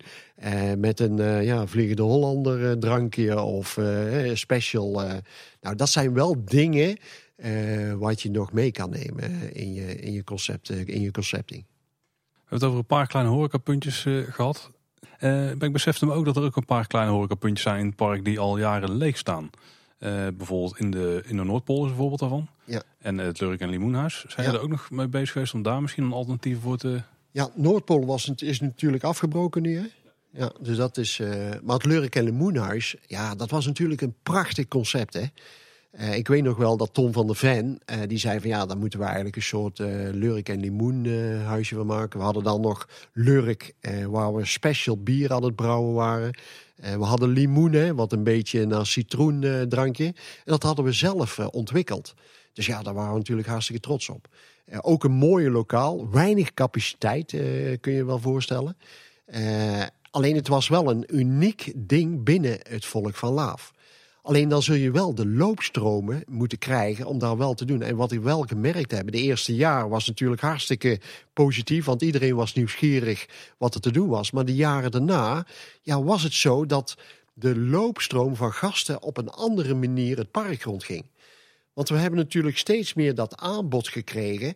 En er gingen gasten echt keuzes maken wat ze wilden zien. Want als jij een dag in de Efteling bent, ja, dan wil je zoveel mogelijk eruit halen. En daardoor Lurk en Limoenhuis niet als hoofdscepter om te zeggen: van, ja, dat wil ik zien vandaag.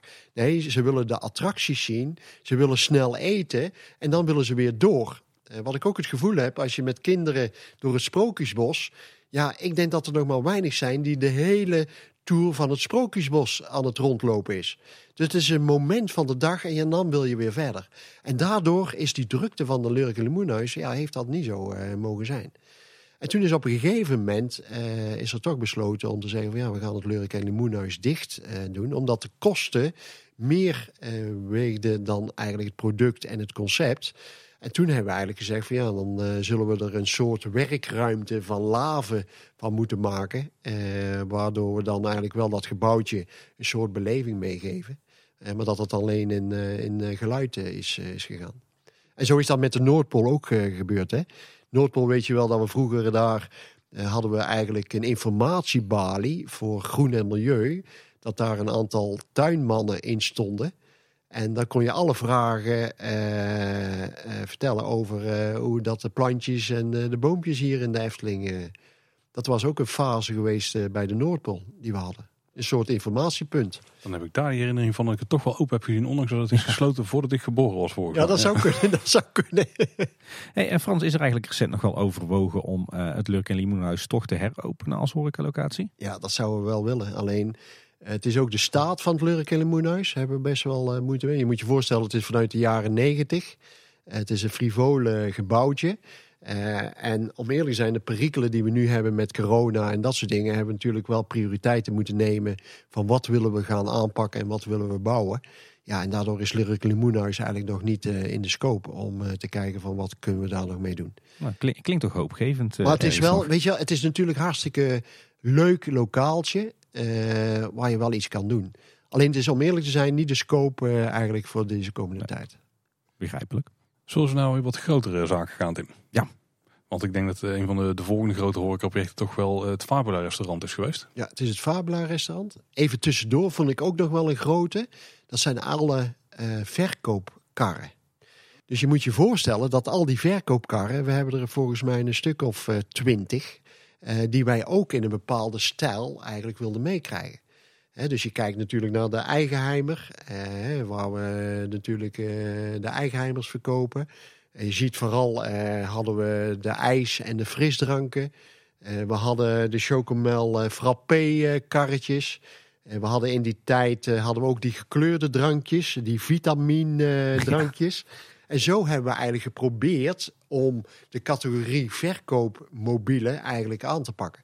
En dat was in aanstelten omdat we Aquanura hadden. En wij dachten, nou, er komen heel veel gasten rondom Aquanura te staan. En dan hadden we verschillende aansluitpunten om avond eigenlijk een karretje in het stroom te zetten en dan te verkopen. Nou, dat, dat viel eigenlijk wel tegen, moet ik zeggen. En zo hebben we eigenlijk een lijn opgezet met de mobiele verkoop. Om te zorgen dat we per rijk eigenlijk eh, onze mobiele verkoop een vast punt kregen. Maar wel mobiel, dat je het einde van de dag wel weer eh, weg kon halen. Dus dat was best wel een grote klus, moet ik zeggen. Ja, want ik weet nog dat in de tijd dat ik eh, nog achter die eh, de ijskookkarren stond, toen waren dat vaak van die hele, eh, ja, hoe moet ik het zeggen, hele blije karren in allerlei knalkleuren met vooral heel veel reclame erop van de leverancier. Ja, maar, de maar leverancier. inmiddels kunnen we dat soort verkoopkarren, maar ook bijvoorbeeld de- Unox kramen, toch best wel Eftelings noemen qua uitvoering. Ja, en dat was ook wel het doel, hè, om, om te kijken van, joh, je wilt een bepaalde kwaliteit en beleving uitstralen. En dat zal je dan ook in de verkoopkarren. Eh, want ik weet nog wel hoeveel verkoopkarren dat we vroeger hadden. Nou, dat, dat, was, echt een, eh, dat was echt een zootje, kan ik wel vertellen. Eh, en nu hebben we dat veel meer in lijn. Wat we ook nog goed vonden, maar dat is nou niet heel realiseerbaar. Dat we die mobiele karren ook in kleur hadden neergezet met het Rijk. Dus je had de bruine kleur voor het Ruigrijk. Je had de blauw-witte kleur voor Ander Rijk. Het gele, rode hadden we voor het reisrijk. En zo zijn we dat ook in kleur geweest. Alleen ja, dan ben je ook wel weer beperkt met je mobiliteit. Dus het wil zeggen dat we daar eigenlijk wel op een andere manier eh, naar gekeken hebben. Daar- Daarover gesproken, in de jaren negentig was, waren dat soort verkooppunten eh, nog heel bazaal. Je had toen echt nog marktkramen. Eh, je had fietskarren, je had eh, handkarren. Allemaal heel basic, zonder al te veel opsmuk, maar, maar wel echt pieks. Is Ja. dat nog iets wat nu, nu zou terug kunnen komen of past dat niet meer in de Nou ja, het laatste wat ik nog gedaan heb is die nostalgische ijskokar in Sprookjesbos. Ken je die nog? Die hadden wij, we hadden een nostalgische ijskokar rondrijden. Daar hadden we ook een ijskoman op, eh, die ook nog eh, een beetje toch de acteur was. Hè? Dus die op een leuke wijze ijskoos eh, verkochten. Alleen hadden we best wel problemen met het ijs en het warm weer om die op goede kwaliteit te houden. Alleen er waren onderdelen van marktkramen, fietskarren die we gebruikten voor events. Dus als je een carouselfeest had, hadden we al die karren hadden we binnen de carousel staan. En dan gingen wij eten of ijsjes verkopen. Maar dat was s'avonds en overdag zetten we ze eigenlijk in in het park. Zo is eigenlijk de combinatie geweest met de mobiele verkoop. Nou, en wat je zag is dat we natuurlijk veel meer behoefte, gasten veel meer behoefte hadden om snel iets te kopen. Waardoor onze binnencapaciteiten eigenlijk toch wel een beetje onder druk kwamen. En toen hebben we eigenlijk gezegd van jongens, we moeten veel meer naar mobiele verkoop om snelle aankopen te doen. Ja, Fabula is natuurlijk, hè, we zijn begonnen met de Octopus. Eh, wat ik je al in de eerste podcast zei, dat was eigenlijk een van de eerste concepten die we aangepakt hebben. Eh, want het was eerst ook een zelfbedieningsrestaurant. Eh, het was een mooie verlenging na de attractie van Pandadroom. Eh, wat ik je ook al zei, is dat we daar vooral het visthema op orde willen brengen. Alleen de gasten hadden niet behoefte om een vis speciaalzak van te maken. Die, die, die, die behoefte was er niet. En toen hebben we een combinatie gezocht met eh, panini's en gebak en frisdranken. En daarna hebben we natuurlijk de pasta's gedaan. Nou, toen kwam natuurlijk eh, dat het nieuwe thema Fabula geboren werd. En eh, ja, dat was natuurlijk een mooie aanleiding om aan te geven van ja, dat we ook natuurlijk dat restaurant eh, eigenlijk wilden aanpakken. Nou, en toen is het zo, als je dan die thema van de film kijkt, is het wat meer naar de wereld eh, toe. Dus we wilden eigenlijk wat meer naar de wereldkeuken gaan maken. En daar hebben we ook onze producten eigenlijk op, op aangericht. Om te kijken van jongens, we willen veel meer naar de bewuste en de gezondere keuzes. We hadden heel veel vraag eh, voor eh, gasten die eh, vegetarisch wilden eten of veganistisch eh, wilden eten. Eh, je ziet dat er heel veel gasten nu wel met eh, toch wel een bepaalde ja, eh, glutenvrij en vetvrij. En ze hebben allerlei wensen. Ja, en dat hebben we daar wel mee proberen te bereiken. Om die doelgroep eigenlijk veel meer naar Fabula te krijgen. Nou, en dat is ook wel weer de theorie vanuit de persona. Dus dat we eigenlijk een moeder hebben, een initiatiefnemer. die is meestal als je een gezin hebt, dan heb je de moeder of eh, de dame die altijd het initiatief neemt. Waar we gaan een dagje Efteling toe. Eh, bij een normaal gezin dan, hè, jullie Ja, gaan dat andersom zeggen, denk ik. Hè? Maar een normaal gezin is dat moeder zegt van, oh, dat is leuk, een dagje Efteling met de kinderen. Nou, en daar hebben we eigenlijk vanuit die ogen gekeken van, ja, dat zij behoefte heeft aan meer bewuste keuze, eh, gezond eten, eh, hedendaags. Nou, dat is eigenlijk wat we met Fabula gedaan hebben. Dat, dat is bij ons ook zo. Ik weet niet wie bij jullie bepaalt, eh, Paul, waar we gaan eten. Maar eh, bij ons ben ik dat zeker niet hoor. Nou ja, waar we gaan eten, dat bepaalt eh, de vrouw al Ja. Ja, alleen het is wel zo, uit onderzoek is gebleken dat 42% eh, de kinderen bepalen wat ze eten binnen het park. Oh, dat is zeker Ja, die, waar, ja. die krijgen de keuze wel vaak, ja. Maar dan leggen wij de keuze wel op. Ja, ja. en dan- zijn er een aantal eh, keuzemogelijkheden inderdaad. Ja, die bepalen wij. Was het bij Fabula nog lastig om het van de grond af te krijgen, het concept? Want het was iets compleet anders voor de Efteling. Ook heel veel nieuwe soorten gerechten. eh, Pokeballs en eh, meer met rijst en zo. Ja, het is wel meer hedendaags. Hè? Dus het wil zeggen dat we daar natuurlijk. Ja, ik moet zeggen dat we daar veel meer op inspelen. Eh, Dat we veel meer naar het hedendaags eh, eten, eten kunnen gaan. Eh, en daar hebben we ook wel een staf horeca die daar heel erg eh, zijn best voor doen. Hè? Eh, dus die kijkt echt in de markt van ja, wat is te verkrijgen? Wat is de hedendaagse trends die we hebben? Ja, en ik vind dat staf horeca daar wel heel erg op inspringt. En vooral Melvin en Hanno is onze productontwikkelaar binnen staf horeca. Eh, Hanno eh, bedenkt toch wel altijd weer naar de seizoensproducten. Je kijkt nu de winterse weide, hè, de warme winterse weide. Nou, vind ik dat dat echt een mooi productaanbod is. Ja, en dat is wel door, eh, ook wel door Hanno wel geïnitieerd. Dus daar zijn we veel meer mee bezig om hedendaagse trends om te zetten. Dus eigenlijk niet zo'n moeilijke beslissing om naar dit concept te komen. Omdat je eigenlijk een goede eh, analyse hebt van de gast die je dan binnenkrijgt. Wat die daar behoefte aan hebt. Met daarbij de producten die in de markt spelen. Nou, en daar ga je dan een combinatie in zoeken. Dus dat is wel, eh, wel goed. Ja, en bij Fabula hebben jullie eigenlijk toch ook weer een beetje, net als bij Station de Oost, een soort foodcourt gecreëerd. Dankzij de koffiebar die aan de andere kant van het restaurant te vinden is. Ja, en je weet van tevoren dat we daar dat in één hadden. Nou, in de ochtend waren er echt rijen voor die koffiemachines. Eh, en nu is het zo dat die deling, hè, dat je eigenlijk de keuze kan hebben van nou, ik wil een koffie met zoetigheden. eh, kun je daar bij die ene bar krijgen. eh, Waar dan een bepaalde rij ontstaat. En bij de andere heb je het middagsegment en het avondsegment. Omdat eigenlijk, dus het wil zeggen dat we eigenlijk die werk- en die loopstromen eigenlijk verdeeld hebben. om te zorgen dat je sneller aan de beurt komt en dat je sneller je product krijgt.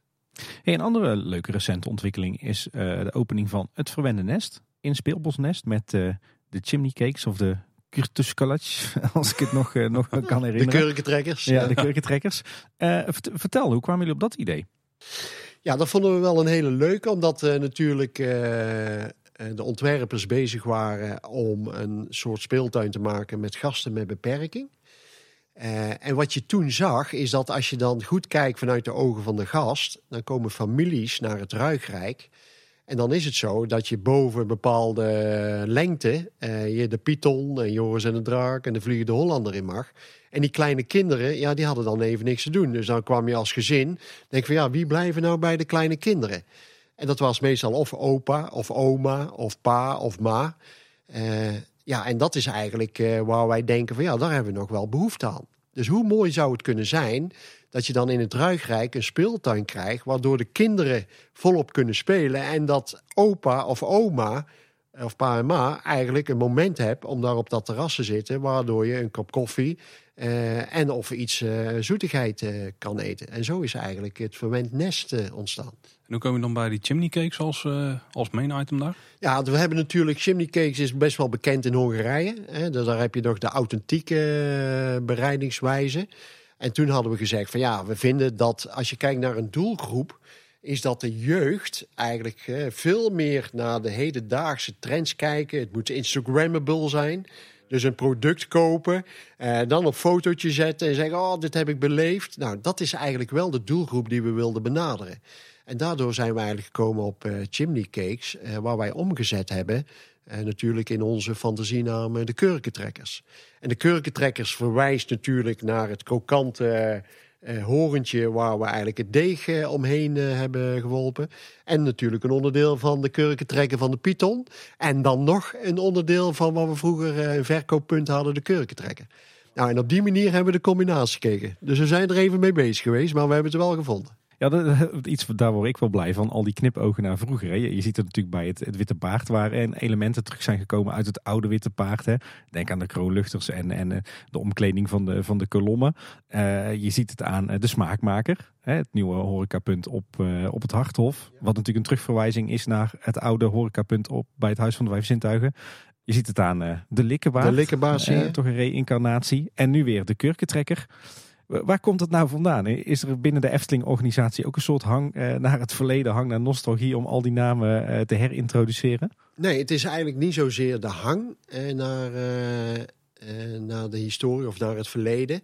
Het is zo dat je eigenlijk vooral naartoe wil om gebieden, misschien dat jullie dat ook wel gehoord hebben, dat we veel meer naar die immersieve wereld willen gaan. Dus het vinden we nog dat als je eigenlijk door het park loopt, dat je het veel meer aan het bekijken bent dan aan het beleven. Dus je loopt op een plein en dan ga jij een attractie in en dan heb je het gevoel dat je het meer gaat beleven dan dat je op het plein staat of loopt. En wat we graag willen is dat we zo meteen in de toekomst wat meer naar pleinontwikkeling gaan. Of gebiedsontwikkeling, waar we attracties, horeca, retail, entertainment veel meer met elkaar eh, aan, het, eh, aan het combineren zijn. Waardoor je eigenlijk meer die beleving krijgt. Nou, dat is eigenlijk, uh, denk ik, uh, waar, het, uh, waar het naartoe gaat. En dat zie je zo meteen bij het Harthof, hè, waar we nu natuurlijk nu die smaakmaker hebben. dat is natuurlijk de rollende keuken van, van Polle. want die koning gaat vaak op reis. En dan moet hij mee met zijn keuken. En zo hebben we eigenlijk het concept van de smaakmaker ontwikkeld. Nou, en zo proberen we vanuit het verhaal eigenlijk naar onze concepten en naar onze producten te kijken. En dat is denk ik echt een enorm goed bruggetje om naar het volgende themagebied eh, te gaan. Zeker. En, en ik denk uh, zo'n beetje jouw, jouw meest recent uh, gerealiseerde uh, project. Alhoewel, het, het, bestaat denk ik uit meerdere deelprojecten. En dat is natuurlijk de hele ontwikkeling van horeca rond Max en Moritz. Ja, en daar zijn we natuurlijk hartstikke trots op. en dat doen we natuurlijk met, ja, wat ik, wat ik vind van bakkerij uh, Krumel is dat dit eigenlijk wel eerst het project is. Dat je niet aan iemand kan toewijzen uh, wie dat gedaan heeft. We zijn daar met een heel team uh, opgekomen. zowel met staf horeca, met de gebruiker, operatie, met ontwerp, met de hele technische afdeling. En we hebben het gevoel gehad dat we dit project echt samen hebben getrokken. En dan zie je eigenlijk wat er nu de uitkomst is. Dus het is veel meer met elkaar verbonden. En ja, word, ja, in ieder geval daar word ik heel blij mee. Want dan ga jij stappen zetten in die immersieve wereld, in die totale onderdompeling. Eh, wat je voor elkaar gekregen hebt. Ja, en de bakkerij was natuurlijk een prachtig project eh, eh, om, om mee aan te geven. Ik denk dat heel veel van de dingen die je net hebt besproken, die, die steeds een onderdeel waren van een oud project, dat die hier allemaal samenkomen. Want je hebt hier en iets wat je, het trekt je er naartoe. De looproutes die eromheen liggen, die zijn goed. Uh, je wordt verleid om naar binnen te gaan. Uh, er is heel veel impliciete storytelling. Maar als je dan eenmaal binnen bent, dan word je ook nog eens verleid om bepaalde food items te kopen. Denk maar aan de deugnietjes. Die, die, daar kun je bijna niet omheen om die eentje te proberen als je er binnenkomt. En, en het is gewoon super goed uitgevoerd. Wat dat betreft komt hier alles samen. Ja, en het is een pleingevoel. Hè? Dus je komt eigenlijk op een plein waardoor je eigenlijk dat stadje wil uh, voelen. En uh, daarom vinden we het ook wel belangrijke beslissingen uh, hoe je eigenlijk met de steenbok. Want Tim, als jij zegt van ja, we hebben dan toch een hunk naar het verleden. Ja, als we die steenbok, ja, dan was toch een verlenging van de bobbaan. Dus je moet maar toch een bepaalde durf hebben om te zeggen van ja, we gaan die steenbok veranderen in uh, vrouw Bolte. Uh, ja, dat is toch wel. En daar zul je ook mee je producten. Hè? Dus die verhaallijn van Max en Moritz met die kippetjes. Ja, hebben we toch gedurfd om voor een cafetaria een uh, haard neer te zetten. Waardoor Max en Moritz door een schoorsteen die kippetjes aan het vangen is. Dat is een onderdeel van je horecaconcept. En voorheen deden wij altijd horecaconcept ontwikkelen vanuit de functionaliteit en vanuit het product. En nu zijn we veel meer bezig om vanuit een verhaallijn eh, naar onze eh, functionaliteit en naar ons product te kijken. En wij denken dat we op die manier een ultieme bijdrage kunnen leveren, eh, eigenlijk naar die 9 plus die we in de 2030 willen bereiken. Allebei bij Vrouw Bolters nog wel iets meer kipproducten verwachten overigens. Ja, dat vonden we ook. Alleen dan heb je natuurlijk met een snelle service te maken. Eh, dus hoe meer kipproducten je kunt doen, hoe moeilijker dat dat te bewerken is. En wij vinden eh, dat dat een formule is waar je heel snel en simpel eigenlijk je producten moet gaan halen. Dus hoe moeilijkere producten we daar dan lanceren, uh, ja, dan, uh, want als jij bijvoorbeeld een halve kip wil, ja, dat wil ik. Dan zou dat heerlijk zijn. En dan gaan we dan een grill. Nou, dan moet je je voorstellen hoeveel uh, uitdagingen we hebben om die kippen zo snel mogelijk uh, over de uitgifte te krijgen. Dus we proberen daar een verkort, maar ook een heel snel assortiment voor te krijgen. Nou, de bengelbel, uh, die inhoud smaakt ook goed, hè? En daar zeker ook geen nee tegen. Nee. Dus zelfs op dit moment niet. Zit er trouwens, nog wel, zit trouwens nog wel een hele mooie knipoog naar het verleden in de nieuwe overkapping met het bord wat erop staat. Dan zal dat bij het kapoentje geweest zijn. Dus toch weer een knipoog daar. Hè? En het was ook zo leuk dat Jeroen dat in de gaten heeft, Jeroen Vrij. Uh, dat hij dat uh, opmerkte. En, uh, en ik vond het ook leuk dat je dan toch die oude attributen, die we dan niet meer zichtbaar laten zijn, maar dat we die dan wel ergens opgeslagen hebben, dat die dan toch weer naar buiten komen als onderdeel van een nieuw concept. Dus ja, dat is wel ook wel heel mooi om dat voor elkaar te krijgen. En Frans, met jou oog voor detail, Bekkerij Krummel, daar moet je hartstikke sneller van gaan kloppen. Bekkerij Krummel vind ik heel mooi. Uh, je ziet dat je, wat je ook ziet in de nieuwe concepten, is dat we veel meer in de voorbereiding doen. We zijn toch een aantal jaren bezig geweest om dit concept uh, voor elkaar te krijgen. Dat doe je ook op horecavlak dus? Ja, eigenlijk. We hebben eigenlijk veel meer tijd besteed aan de voorkant om het goed met elkaar erover hebben. En de uitvoering, misschien hebben jullie het ook wel ervaren. Het is eigenlijk in een no time is het eigenlijk allemaal gebouwd. Nou, en dat is en waar we eigenlijk heel weinig opmerkingen of uitdagingen gegaan zijn. Want ik weet nog wel dat we voorheen aan het bouwen waren en dachten, oh, dat zijn we vergeten of dat zijn we vergeten. Nou, dat loopt, hè, dat loopt levenslang mee als je daar werkt. Denk van ja, daar hebben we elke dag last van. En hier hebben we echt goed in voorbereiding gezeten, eh, waardoor we heel veel dingen hebben afgetikt of afgekaart, waardoor het nou best wel een heel mooi concept is eh, geweest. Nou, en wat je dan ook wel ziet, is uh, dat we natuurlijk vanuit die productlijn uh, gekeken hebben naar de behoeften eh, van de gast. Die willen ook snel, die willen toch even een zitmoment hebben in een leuke sfeer. En dan zie je dat er wel belevingselementen, het verhaal van Max en Moritz, eigenlijk wel door heel die bakkerij zijn gegaan. Ja, en dat is wel, ja, dat is gewoon heel leuk. En wat ik het leukste vind, om eerlijk te zijn, is dat als we dat concept klaar hebben, dan is het best de uitdaging om medewerkers mee te nemen eigenlijk in dat concept. Want die zijn eigenlijk aangenomen om zoveel mogelijk pizza's en deugniet te verkopen. Maar als zij een bijdrage kunnen leveren in dat verhaal, ja, dan is dat uh, wel, uh, wel heel leuk. Ik vond het een hele leuk even detail. Uh, jullie weten dat we daar verschillende deugnietjes hebben verstopt in dat restaurant. Je ziet dat ook op het dienblad. 25 deugnietjes moet je gaan zoeken. En toen kwam er een jongetje naar de medewerker toe en die zegt van ja, jullie kunnen wel zeggen dat er 25, maar het zijn 24 deugnieten die ik geteld heb. En of dat waar is of niet waar, dat moeten jullie zelf maar eens een keer gaan onderzoeken. En toen zei die medewerker tegen hem van ja, maar dan hebben we nu de laatste deugniet ontdekt. En dat was dat jongetje zelf. en dat zijn de details waar ik denk, daar ga jij die 9 plus. Dat zijn de 9 plus momenten voor ons.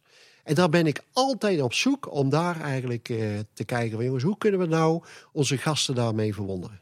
Heel mooi. En ik denk dat dat inderdaad bij Bekkerij Krumel bijzonder goed geslaagd is. Want uh, zelfs de meest kritische Efteling-liefhebbers zijn lyrisch over Bekkerij ja, Krumel. Dus, dus daar zijn we natuurlijk hartstikke trots op. Hey eh, Frans, we hebben nu uitgebreid stilgestaan in de vorige aflevering en ook in deze aflevering bij alle horecaconcepten en, en restaurants en, en horecapunten waar je mee bezig bent geweest. Rest maar eigenlijk nog één vraag. Waar ben je nu dan mee bezig? Ja. voor, voor, zover je daar wat van mag zeggen natuurlijk. Ja, ik ben vanuit de horeca ben ik met wel verschillende concepten bezig. Ik vind dat we hele leuke concepten gaan doen. Ik, ja, ik mag dat niet vertellen. Ik heb een geheimplicht eh, om dat voor elkaar te krijgen. Eh, maar jullie zien ook wel wat er, eh, wat er eigenlijk een beetje in die omgeving... Eh, horen jullie dat wel of in de wandelgangen. Nou, het zijn wel mooie concepten. En om eerlijk te zijn, zijn het echt concepten eh, waar vooral ook beleving heel erg eh, mee zit. Dus kijk, wat we geleerd hebben van de bakkerij, is dat we daar nu een, een ja, een, een conceptbenadering hebben bedacht. Uh, waar we eigenlijk niet alleen aan horeca denken, maar we denken natuurlijk ook aan entertainment, aan retail, uh, attractief uh, bezig zijn met producten. Ja, en dat is eigenlijk waar we nu de komende jaren wel echt gaan uitrollen. Ja, dus we gaan echt een beetje die blend zien van horeca, maar daar kan je dan ook weer dingen kopen die je mee naar huis kan nemen. Er, loopt misschien entertainment rond, alles in thema. Ja, dus dat is eigenlijk wel, wel het pad. En zowel nieuwe concepten waar we mee zijn. En ook wel de bestaande concepten waar we mee zijn. Hè. Dus ik probeer ook wel te kijken in de toekomst van welke plekken zouden wij nog kunnen benutten binnen het park. En waar we horeca uh, kunnen doen. Uh, en waar we eventueel nog wel wat zitcapaciteit. Hè. Dus ik zou mooi vinden, om eerlijk zijn in de toekomst, als we de vlierenfluiter eens gaan aanpakken in de toekomst. En dat daar misschien wel een terrasje eh, gecreëerd kan worden, waardoor de kinderen eh, eigenlijk eh, de rails op gaan en dat we eigenlijk de ouders daar op het terrasje kunnen zitten. Nou, dat zijn de combinaties die ik vooral aan het zoeken ben als er dan toch die, die nostalgische gevoelens zijn bij het ontwerpteam, dan is het natuurlijk prachtig als daar het stations koffiehuis weer terugkomt. Ja, dat is ook. Maar dat is al wel heel lang geleden. ja, zoveel plekken is er ook niet. Nee, precies. Dat is al wel heel lang geleden. Dus, de, dus Frans hoeft zich niet te vervelen. Nee, ik hoef niet te vervelen, horecaconcepten. Eh, waar ik nu vooral nu wel in de toekomst bezig ben. Voor mezelf, dat ik veel meer kijk eh, naar technologie. Uh, jullie weten ook dat we natuurlijk uh, ons medewerkersaanbod uh, hebben echt een uitdaging. Hè? Om heel veel medewerkers binnen die Efteling te krijgen. Heeft ook natuurlijk wel met de corona te maken. Eh, we zijn aan het kijken hoe we kwalitatief dingen kunnen opzetten. Dus ik vind technologie vind ik nog wel echt een, een, een toekomstperspectief.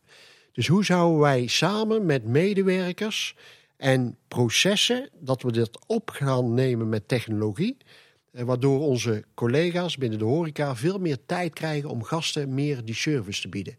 En nu zijn we veel meer bezig met het produceren van gerechten en producten. En we zouden graag willen dat dat een beetje dat proces eh, opgelost kan worden met technologie. En dat wij veel meer eh, naar de gastperspectief kunnen kijken. Ja, en ik, denk, ik kan me bijvoorbeeld voorstellen dat de mobile ordering, dus gewoon eh, je eten bestellen op je mobieltje, dat dat misschien ook wel voor zorgt dat medewerkers meer vrijgespeeld worden ja. voor service en dienstverlening. Ja, maar ik, weet je wat ik nog leuk vind? Ik zal het jullie gaan vertellen. Ik heb een geheimpje. Ik heb mijn droom. Ik heb een droom. En die mag ik best vertellen. Maar we zijn heel benieuwd. En het wil zeggen dat als je kijkt naar een bepaalde gast die door dat sprookjesbos loopt. Dan kunt hij naar de kleine klaroen en dan gaan ze voor het gezin broodjes, koffie. En wij hebben gasten, een eh, bepaald profiel, die willen vooral de volle experience hebben. Dat noemen wij de familiezakenman.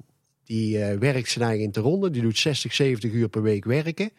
En die heeft weinig tijd om naar de Efteling toe te gaan. Want dat hoort hij dan van zijn vrouw. Van ja, we willen toch een keer naar de Efteling. Maar als hij naar de Efteling wil gaan, dan wil hij de volle experience. Hij wil de volle beleving hebben. En ik had gedacht van als ik nou door die ogen van die gast kijk, van hoe zou ik dat nou kunnen doen? En eh, toen dacht ik van nou, dan zou hij misschien niet de Klaroen ingaan om koffie.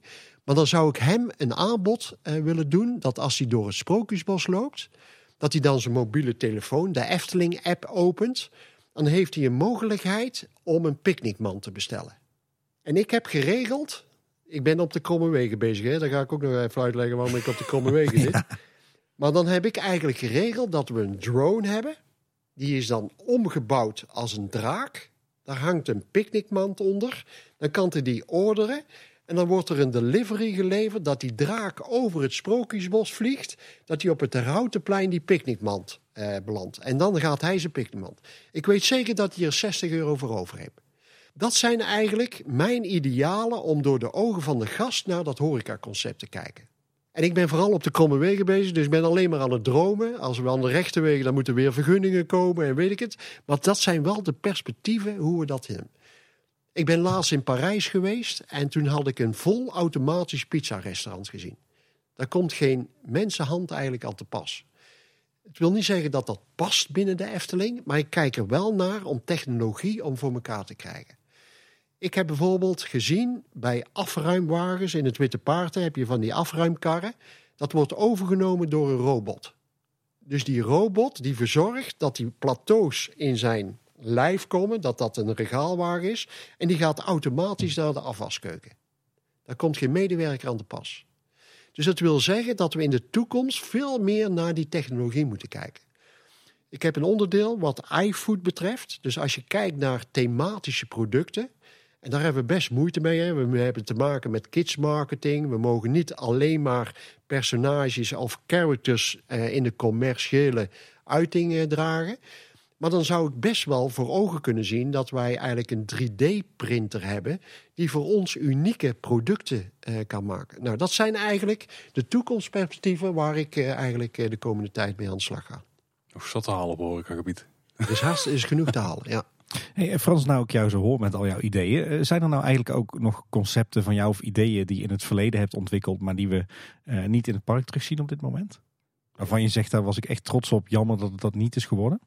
Ja, ik had er wel één en dat was een combinatie. Eh, ik had de wereld van Lui Lekkerland. Eh, ja, je ziet dat die wereld van Lui Lekkerland, als je, de weer, als je het verhaal hoort, dan denk je van ja, dan eh, eet iemand zich door de reis te breien en dan komen ze in een wereld hè, van, van een wereld van, van eten en drinken. Je had dan de beken waar de ranja uitvloeide. Dat was eigenlijk het idee om dat in het café-restaurant in Panorama te doen. En ik denk van nou, misschien dat het thema Lui Lekkerland wel een hele mooie was om dat voor elkaar te krijgen. Nou ja, dat heeft het eigenlijk niet gehaald. Eh, waar ik ook aan zat te denken, is dat ik bij Symbolica eigenlijk een culinaire attractie wilde maken. Dus je hebt dan overdag heb je parkbezoek, maar s'avonds zou je een event kunnen hebben. En dan zou je eigenlijk in, een, eh, in de cabin, in de kar, eh, zou je een plateau kunnen opzetten, waardoor je dan tijdens de route gerechten eh, zou kunnen proberen. En dan wel in het thema van de symbolicaanse eh, keuken. Ja, de Mak-familie is ermee aan de haal gegaan met dat idee, denk ik. Ja, ik snap het. Maar in ieder geval, dat heeft het niet gehaald. We horen een hoop inspirerende dingen van jou, eh, eh, Frans. Maar ik denk dat het ook wel eh, een mooi bruggetje is weer naar het volgende stukje. We hangen van bruggetjes aan elkaar vandaag. Want ja, je bent ook inspiratiemanager binnen de Efteling. En we hebben de, de Kromme Weken zijn inmiddels langsgekomen. Dat was een, eh, een van de, de bingo kaartwoorden die we in de eerste aflevering eh, hebben ontweken, denk ik. Ja, we kregen ook commentaar achteraf van Ja. diverse mensen. Van waarom heeft Frans het niet Ik ook van mijn eigen collega's, want ik heb het er elke keer over. En Ja, mijn collega's zeggen van ja, maar jij hebt dat niet benoemd. Dat heb ik expres gedaan. Hoor. Ja, want jij bent sinds 2014 eh, inspiratiemanager bij de Efteling, maar dat is een, een nevenfunctie. Hè? Want je bent ondertussen ook nog steeds eh, conceptmanager horeca. Ja, ik ben conceptspecialist ontwerp, eh, ben ik. Horeca, dus het wil zeggen dat ik bij de afdeling ontwerp zit. Eh, waar ik heel blij mee ben, moet ik zeggen. En eh, het is zo dat ik de opdracht heb om met concepten samen met staf en alle andere afdelingen te kijken van jongens, hoe kunnen we die belevingswereld eigenlijk verbeteren en mooier maken. Aan de ene kant is dat vanuit concepten. Aan de andere kant is het zo dat daar medewerkers. Hè, dus je moet je voorstellen, we hebben die stip op die horizon van die 9 plus. En dan kunnen we het met ontwerp en producten en nieuwe gebouwen en nieuwe attracties kunnen we dat heel ver komen. Maar de grootste uitdaging zit hoe we de medewerkers daarin meekrijgen. En toen had ik gedacht van nou, ik werk nu volgende week 32 jaar in de Efteling. En toen dacht ik van nou, ik ben 61. Wat wil ik nog tot mijn pensioen? Welke bijdrage kan ik nog leveren? En toen dacht ik van nou, als je dan eigenlijk mooie concepten ontwikkelt, dan heb je die mooie omgevingen, die producten waar je altijd mee bezig bent. Maar de laatste fase om die 9 plus te halen, dat zijn de collega's, de medewerkers die het doen. En toen dacht ik van nou, ik denk dat ik de komende jaren vooral een ambassadeur moet zijn. Het Efteling-DNA die ik heb. En die probeer ik over te geven eigenlijk aan onze nieuwe generatie. De collega's die dat gevoel eh, gaan krijgen. En dat is eigenlijk waar ik gekomen ben op inspiratiemanager. Wat het ook is, is dat ik graag presentatie. Dat voelen jullie wel aan mij. Als, Ja. ik, eh, als jullie even geen vragen stellen, dan blijf ik gewoon eh, hè, blijf ik aan, de, aan de praat. En daardoor wil ik ook presentatie. Want ik heb het graag over de Efteling en over de verhalen en over de historie die ik gemaakt heb. Kunnen wij ons niks bij voorstellen dat je het graag over de Efteling praat. En dan was het zo dat eh, toen we met de afdeling evenementen, de zakelijke markt, ja, die hadden heel veel behoefte aan organisaties die bij ons binnenkwamen. En die wilden graag het verhaal over de Efteling horen. En hoe wij vooral met collega's, en hoe dat collega's eigenlijk het verschil aan het maken waren hier in de Efteling.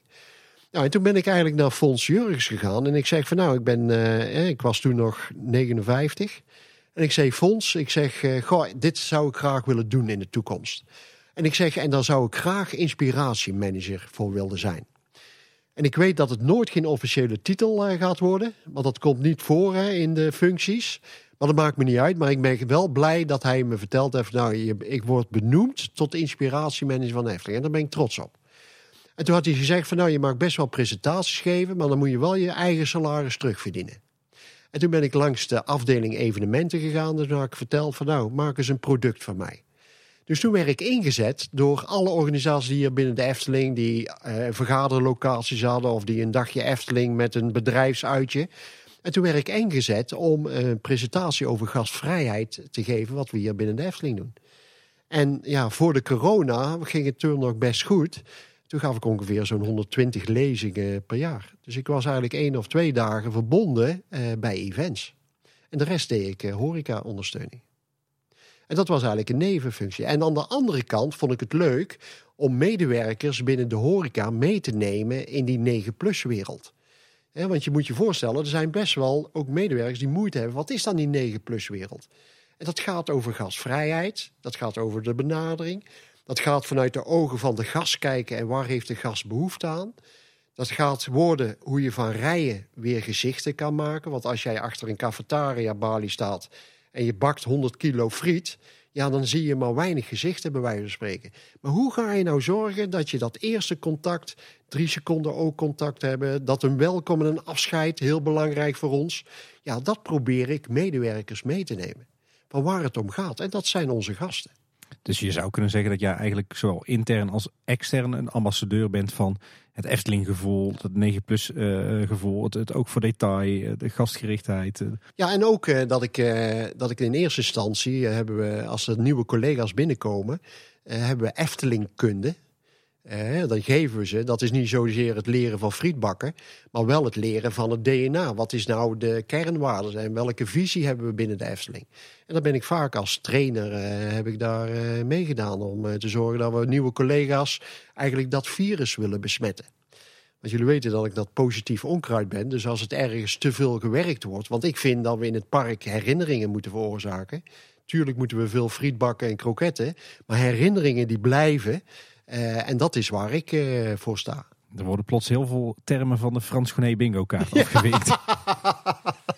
Ja, nu krijgen ze allemaal. Hè? Omdat jij die vraag stelt, krijgen ze allemaal. nou, nou ja, dan zou ik zeggen, dat een van de, ik denk het begrip wat vastzit aan Frans Gené, is eh, de kromme wegen. Die moet je even toelichten. Ja, het is zo natuurlijk vanuit het ontwerp.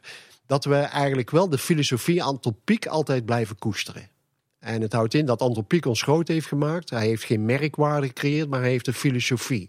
Zijn gedachtegoed. En dat heeft te maken met bepaalde bouwstijlen. Eh, jullie merken ook wel als we nieuwe attracties neerzetten of nieuwe gebouwen. eh, dan lijkt het net of dat er al 100 jaar staat. Eh, we laten de speciebaarden heel, hè, die voegen we niet. En we zitten met meer kleuren te schilderen op deuren en kozijnen. Dat is iets van een Anton Pieck gedachte. Het was zo dat hij een perfectionist was. Hij wilde hoog kwaliteit eh, wilde die, eh, wilde die eh, veroorzaken. Hij wilde bouwen voor de eeuwigheid, wat, we, wat we hebben. En het was zo dat hij vooral in de details zat. Dus de details, en dat zie je ook in ons park terug. Ik denk, en ik hoop dat jullie daarmee eens zijn, dat de details het verschil maken in de beleving, concepten die wij hier veroorzaken. En wat ik heb, goed heb onthouden van hem, is dat hij altijd natuurlijk krom dacht. Want als je in het Sprookjesbos rondloopt, dan zei hij altijd van dat je hier bijna nooit geen rechte wegen tegenkomt, maar dat je eigenlijk alleen maar kromme wegen tegenkomt. Want om een bocht kun je altijd een verrassing of een bijzonder moment creëren. En dat heb ik eigenlijk wel goed onthouden, want ik loop al bijna 32 jaar op de kromme wegen. Ik wil elke dag buiten de lijntjes kleuren. En ik heb dat gefocust eigenlijk naar de organisatie. Dus je hebt een organisatie, bij elke organisatie komt dat voor, die op de rechte wegen lopen, die vooral de processen aan het volgen zijn. En je hebt best wel de creatievelingen die buiten die lijntjes kleuren. En die eigenlijk veel meer eh, naar die kromme wegen aan het wandelen zijn. En ik denk dat een organisatie op zich een goede combinatie heeft, een balans tussen de rechte en de kromme wegen. Want als je dat krijgt, dan ga je wrijving krijgen. En eigenlijk, als je wrijving krijgt, ga je glans krijgen. En dat is eigenlijk de wijze en mijn theorie vanuit die antropiek-theorie. En dat vond ik wel een hele leuke. Wat ik nog leuker vond, is dat wij in die tijd hebben we nu de samenwerking met het Anton Pieck Museum eh, hebben wij weer aangebonden. En dat is te danken door eh, Sander de Bruin, want die heeft die contacten weer eh, heel warm gemaakt. En toen hadden we Francine, want volgens mij hebben jullie daar ook een podcast opgenomen. Nou, en die theorie heb ik samen met Francine hebben we eigenlijk een beetje besproken. En die was natuurlijk daar hartstikke, ja, die vond dat hartstikke leuk. Die vond er enthousiast voor. En toen had ik gevraagd van ja, mag ik deze theorie gebruiken in de presentaties eh, die ik hier in de Efteling eh, aan het geven ben. Nou, en op die wijze komt eigenlijk die theorie van antropiek bij mij altijd weer voorbij. Dus ik probeer altijd die antropiek filosofie te volgen. Kijk, dat is heel mooi, denk ik. Daar zijn wij, zijn wij het helemaal mee eens.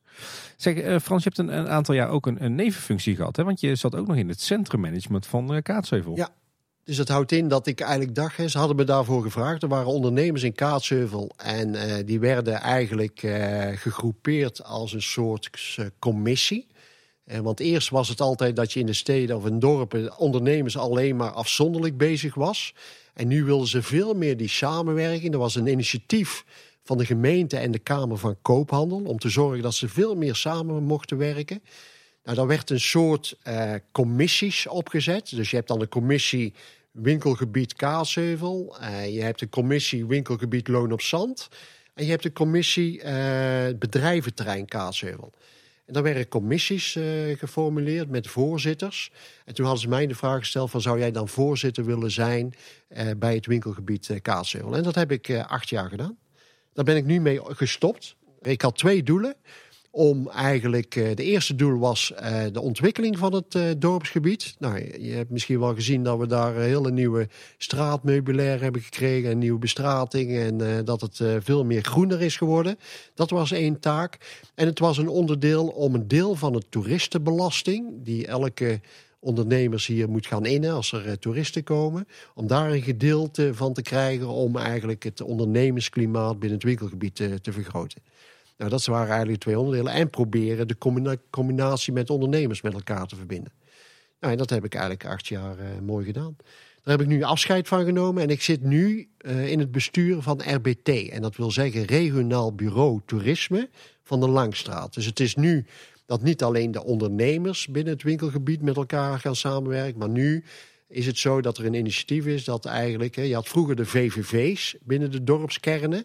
En nu is het zo dat er veel ondernemers met elkaar eigenlijk het hele gebied met elkaar kunnen samenwerken. Waardoor als er toeristen hier komen, dan komen ze natuurlijk veelal bij de Efteling, maar ook in de Loonse Drunense Duinen. En daar willen we graag ook de eh, ondernemers, de leisure-ondernemers, ja, die willen daar ook natuurlijk de vruchten van zien. En dat is eigenlijk RBT om daar eigenlijk te faciliteren.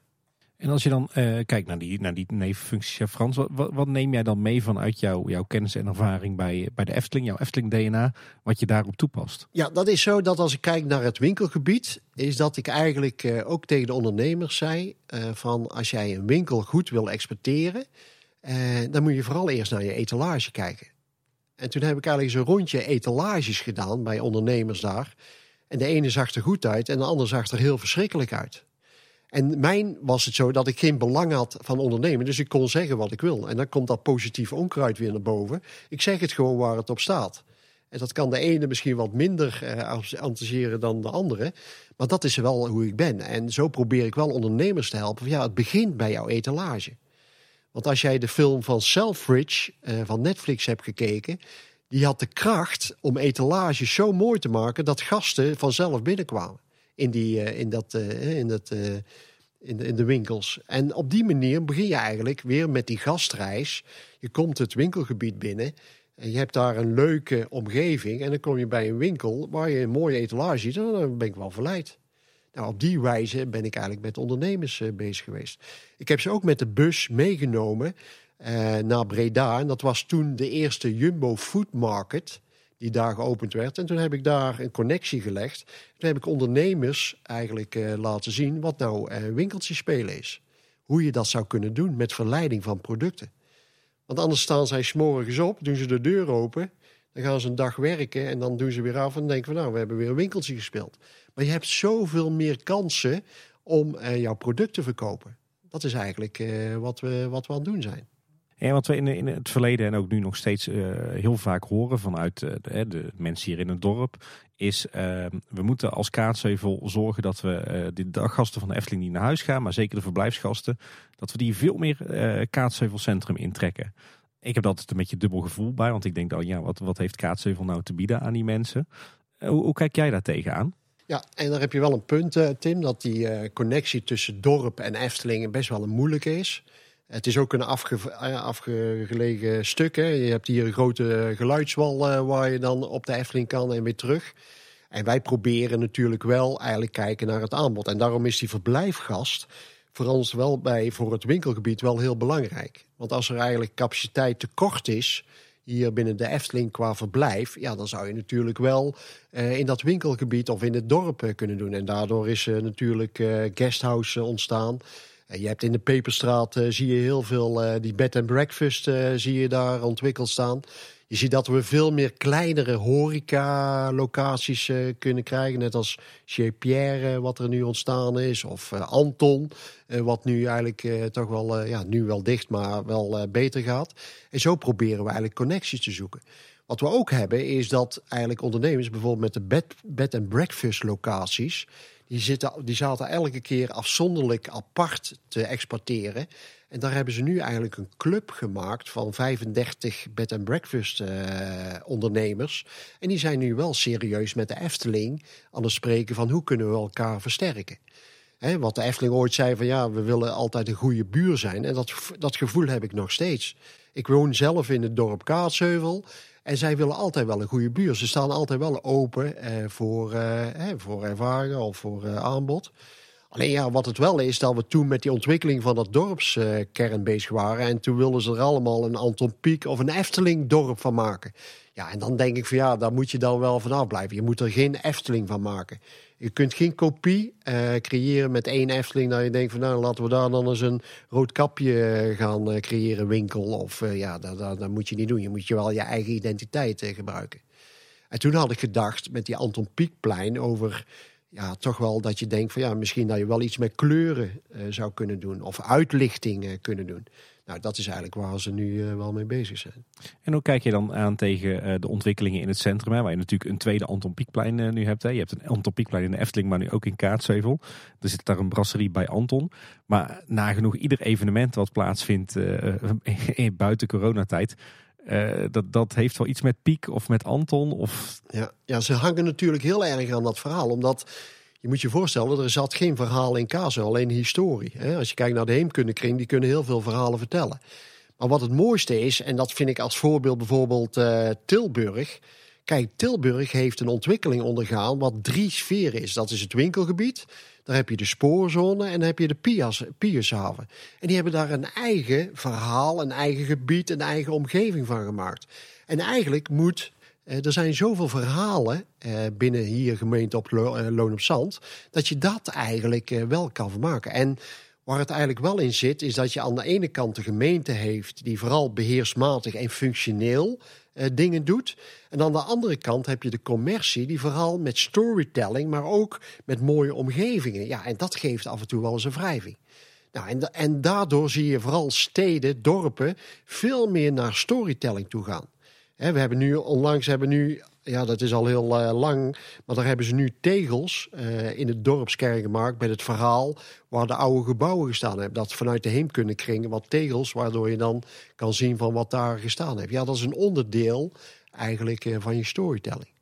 Maar ik zei altijd in het dorp, ik zei wij moeten gewoon vertellen dat hier de Heilige Maria is verschenen dan weet ik dat er genoeg toeristen hier naar het plein komen. He? Maar ja. dat is de kracht van storytelling. En daar moet je eigenlijk op zoek. Dat is zeker. Zeg Frans, je hebt dus eigenlijk uh, binnen de Efteling uh, twee functies. Hè? En inspiratiemanager en uh, je bent bezig met, met de horecaconcepten. Je hebt ook allerlei nevenfuncties gehad. Je bent maar een druk baasje. Ja, ja en ik ben nog drukker. alleen dat heeft mijn teamlead Sander de Bruin wel tegen me verteld. Van Frans, je moet niet op te veel snelwegen lopen. Want dan ja, heb je geen duidelijk focus. En daar heb ik echt wel nagedacht van ja, daar heeft hij wel een punt. Dus ik ben ook samen met Sander bezig. Ik ben 61. Ik denk van ja, wat wil ik nog? Uh, waar de Efteling nu heel erg op inzet, is dat je eigenlijk in plaats van taken uitvoeren, dat ze veel meer op zoek gaan naar talenten. En dat vind ik echt een goede ontwikkeling, want als je je talent mag inzetten, dan is het zo dat je, dat je in je kracht staat. Je staat 24 uur aan. Nou, die gelegenheid en dat platform heb ik gekregen binnen de Efteling. Eh, omdat ik natuurlijk als horeca conceptmanager ben begonnen en dat ik nu meer meer een hospitality, gastvrijheid eh, mag gaan doen als ambassadeur. Alleen toen kwamen natuurlijk de corona-perikelen. En eh, toen was het zo dat we natuurlijk een deel van de zakelijke evenementen ja, hebben moeten schrappen. Eh, en omdat de focus echt op het park en op de hotel en resorts. En ik vind dan na 32 jaar bijna, denk ik van ja, wat moet ik dan nog? Wat, wat, hè, want ik was twee dagen met events bezig. En toen heb ik toch eigenlijk eh, toch de beslissing genomen om een, om mijn eigen regie te bepalen. En eigenlijk gevraagd van ja, ik zou echt heel mooi vinden dat ik twee dagen voor mezelf eh, mag beginnen. Eh, dus dat ik drie dagen Efteling, twee dagen voor mezelf. En dat platform hebben ze voor me eh, geschouwd. Dus daar ben ik heel trots op. En nu probeer ik vanuit mijn eigen bedrijf weer twee dagen eh, toch eigenlijk te kijken naar die hospitality, die gastreizen. Om andere bedrijven te helpen eh, met de ervaringen die ik hier heb meegemaakt. Ja, en dat vind ik hartstikke leuk. Dan kom ik weer helemaal in mijn kracht. Want ja, ik zit ook wel te kijken, wel, hoe, hoe lang blijft mijn houdbaarheid binnen de Efteling? En als ik zelf het gevoel niet heb van, nou, je blijft altijd een bijdrage kunnen leveren, ja, dan zul je toch je eigen regie moeten pakken. En die beslissing heb ik eigenlijk eh, vorig jaar genomen. Heel knap. Ja. Maar focus is nog voor drie dagen in de week vol op de Efteling. Drie dagen. En het is zo dat ik natuurlijk eh, vooral in de advies- en belevingswijze zit voor horeca. En waar ik heel erg mee zit, is dat we nu vooral medewerkers aan het opleiden, trainen zijn van ja, hoe gaan wij nou die 9 plus bereiken. En daar ben ik samen met opleidingen heel erg mee bezig. Eh, we hebben een nieuwe Eftelingkunde. eh hebben we dan. We, we noemen dat een betovertocht. Dus we hebben samen een betovertocht ontwikkeld. En dan gaan we eigenlijk over de filosofie, over de visie, de missie. En eh, gaan we gewoon een, eh, een rondgang door het park doen.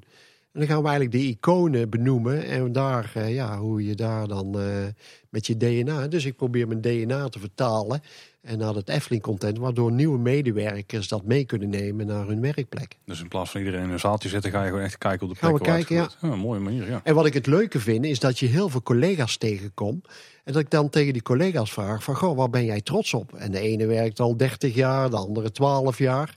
En dat die medewerkers ook nog even triggeren van, ja, waar ben jij hier voor? En om eerlijk te zijn, zijn wij hier om gasten te verwonderen. Om ze uit de waan van de dag te halen. En dat is wel een leuke eh, wisselwerking met nieuwe collega's. Die we laten zien dat bestaande medewerkers echt nog trots hebben. En hoe zij een bijdrage kunnen leveren naar die 9 plus. Nou, dat is dus van twee kanten. Dus daar eh, zou ik eh, heel mooi mee bezig kunnen zijn de komende jaren. Kijk, zo'n betovertocht die zouden wij ook wel willen. eh, Ja, nou moeten we een keer lanceren. Als je maar wel aan het eind van de betovertocht dan even meldt dat als ze meer over de Efteling willen weten, dat ze dan natuurlijk kleine boodschappen zullen bestellen. Zeker weten.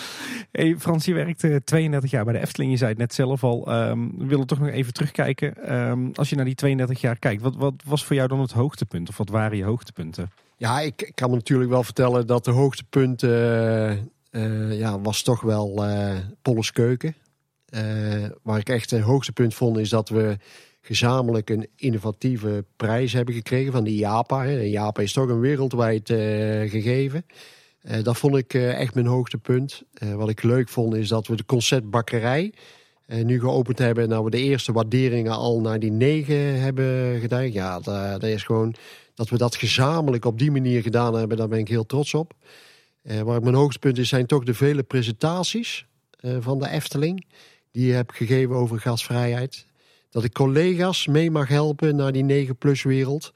Eh, en dat ik vooral eh, vanuit de Efteling ruimte krijg om mijn DNA te verspreiden. Dus dan komt dat positief onkruid, dat ik dat verspreid om jonge generaties te laten weten dat we eigenlijk moeten herinneringen moeten creëren in plaats van alleen maar werken. En dat is eigenlijk, eh, ja, dat zijn wel mijn hoogtepunten. En tegenover hoogtepunten staan ook dieptepunten. Oh jee. Ja, ja, springen er daar een paar misschien uit bij jou? Ja, ik kan er heel veel noemen, maar ik heb er me gebaseerd op één. Eh, waar ik eigenlijk wel mijn dieptepunt was, was toen in 2012, 2013, en we hadden het net over het theater. Eh, toen had ik eigenlijk eh, een idee over een Oriëntaals buffet. Toen was toch eigenlijk het echte, wat je in de markt zag, dat er heel veel naar die wokpaleizen gegaan zijn en all you can eat programma's. En toen hadden we eigenlijk het Oriëntaals buffet. Maar ja, dat liep echt voor geen meter. Dus dat was eigenlijk wel. eh, en ik kan er heel veel opnoemen hoor.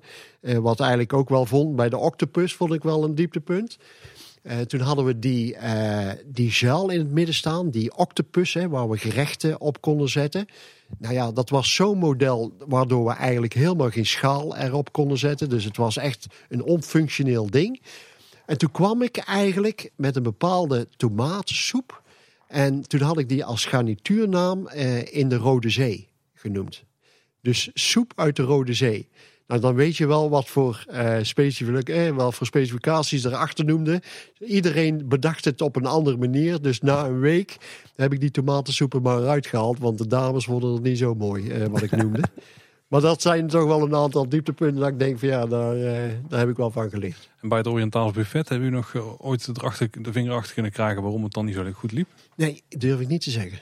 Nee, het was zo dat eh wel in die fase zat, hè, wat ik al zei, dat die verblijfgasten en dat, eh, en die, en dat daggasten, daar was net die overgang, dat we echt naar verblijf gingen.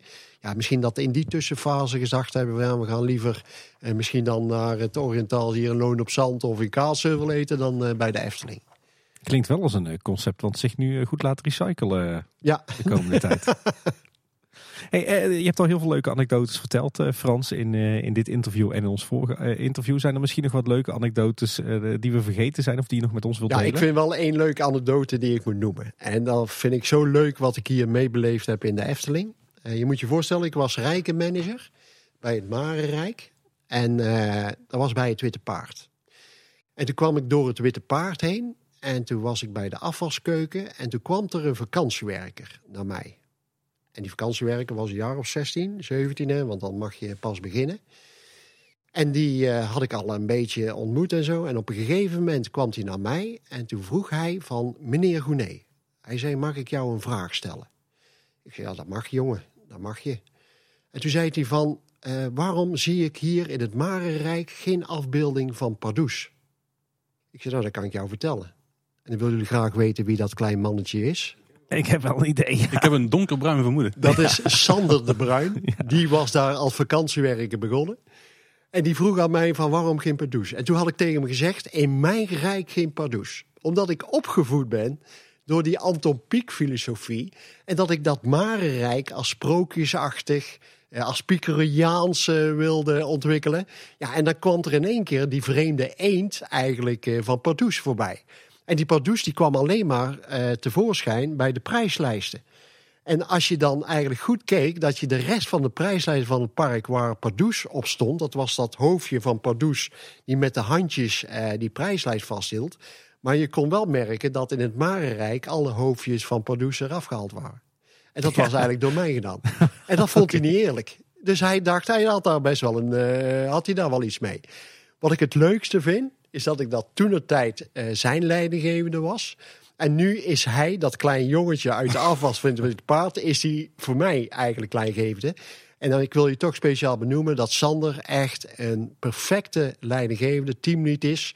eh, waar ik de volle ruimte en de kans krijg om mijn creativiteit eh, te uiten. Dus dat vond ik echt leuk. Dus dat vond ik een van de leukste anekdotes die ik wel in de Efteling heb meegemaakt.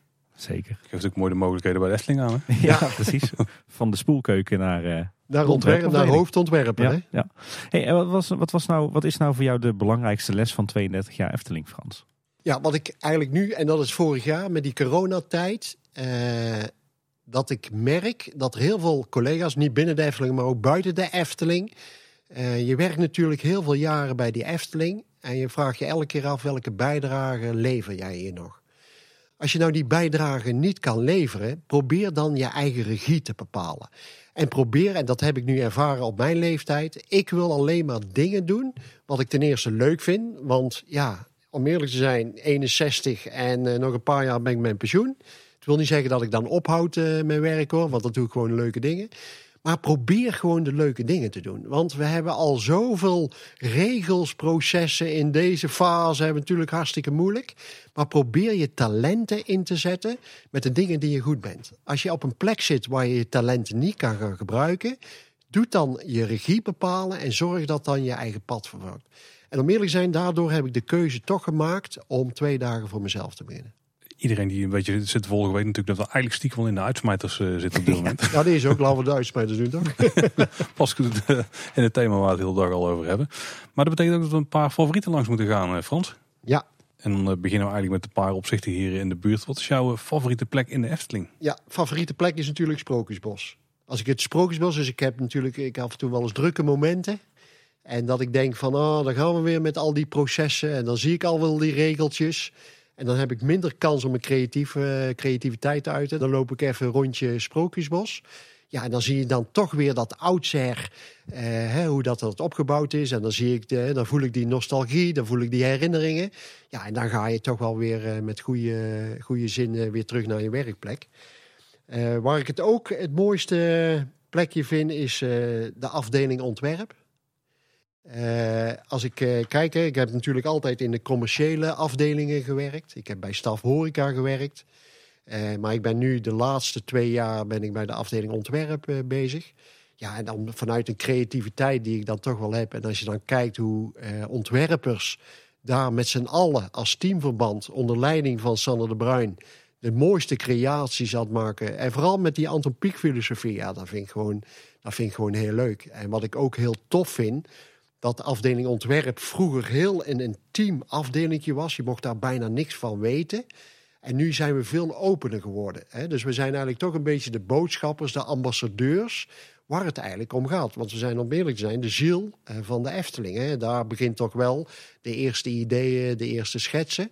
Ja, en dan, mag ik, eh, ja, dan ben ik gewoon heel, eh, heel tof dat ik daarbij bij mag zijn de laatste jaren nog. Snap ik helemaal, ja. Nou, we zouden er ook graag een dagje een keer willen rondsnuffelen. Ja, Nou, wel langer dan een dagje ook. Hey, heb je zo ook een favoriete attractie in de Efteling, Frans? Ja, Meisje met de zwavelstokjes. En dat vind ik het mooiste attractie, omdat ik vind dat je tussen eh, de nostalgische uitwerking van een sprookje met de nieuwste technologieën, met natuurlijk, ja, eh, het is geen lief sprookje, maar de, die combinatie tussen technologie en die, en die oudsher, die nostalgische waardes, dat je dan op die manier eigenlijk een, een, een, schet, een, schet- een, een, een, een stuk voorbij ziet komen, wat echt op de emotie werkt. En dat vind ik echt gewoon heel tof. Wat ik ook heel tof vond, is toen met de opening van de Zwavelstokjes hadden we de opening. En toen hadden we een marktkraam, had ik eh, bedacht, eh, waar we tissues eh, weggaven. dus als er mensen emotioneel eruit kwamen, dat ze dan een tissue mee kregen. Nou, dat is dan wel, hè, dat is natuurlijk een leuke humor. Maar in ieder geval, ja, ik vond dat echt wel, eh, ik vond dat wel indrukwekkend. Smokkelt hij er toch weer een stiekem een anekdote in, hè? Ja, heel goed. En wat ik ook leuk van die anekdote vind, ja, we kouwen niet op, hè. Maar dat we met de opening eigenlijk een lucifer, een lucifer doosje hadden met een gerechtje erin.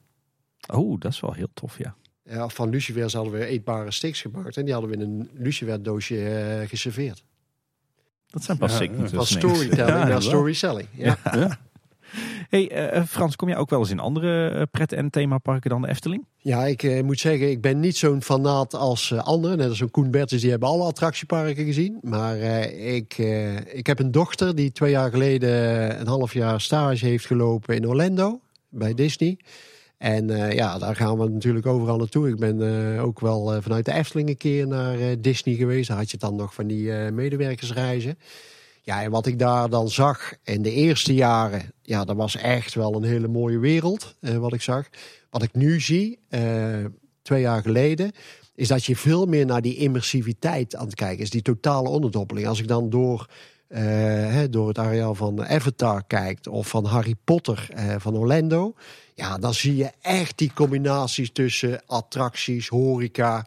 Weet je, het lijkt net of dat je ingezogen in dat thema wordt. Ja, en daar heb ik wel heel veel, eh, ja, dat vond ik eh, echt genieten. Ook de attractie, de kwaliteitwaarde. En wat ik vind is dat je, eh, ja, dat, daar, zou ik, daar heb ik best wel iets meegenomen hier binnen de Efteling om dat voor elkaar te krijgen. Dus toch een paar favorietjes daar dan ook bespreken. Want heb je een favoriet park buiten de Efteling? Een attract, ja, ik vond, eh, ja, wat ik wel heel leuk vind, elk jaar, eh, dat zijn de Loonse en de Drunense Duinen. Ons Dat natuurpark. park, dat is ja. ook, hè, dat hadden jullie niet verwacht, hè? Dat hadden jullie niet verwacht.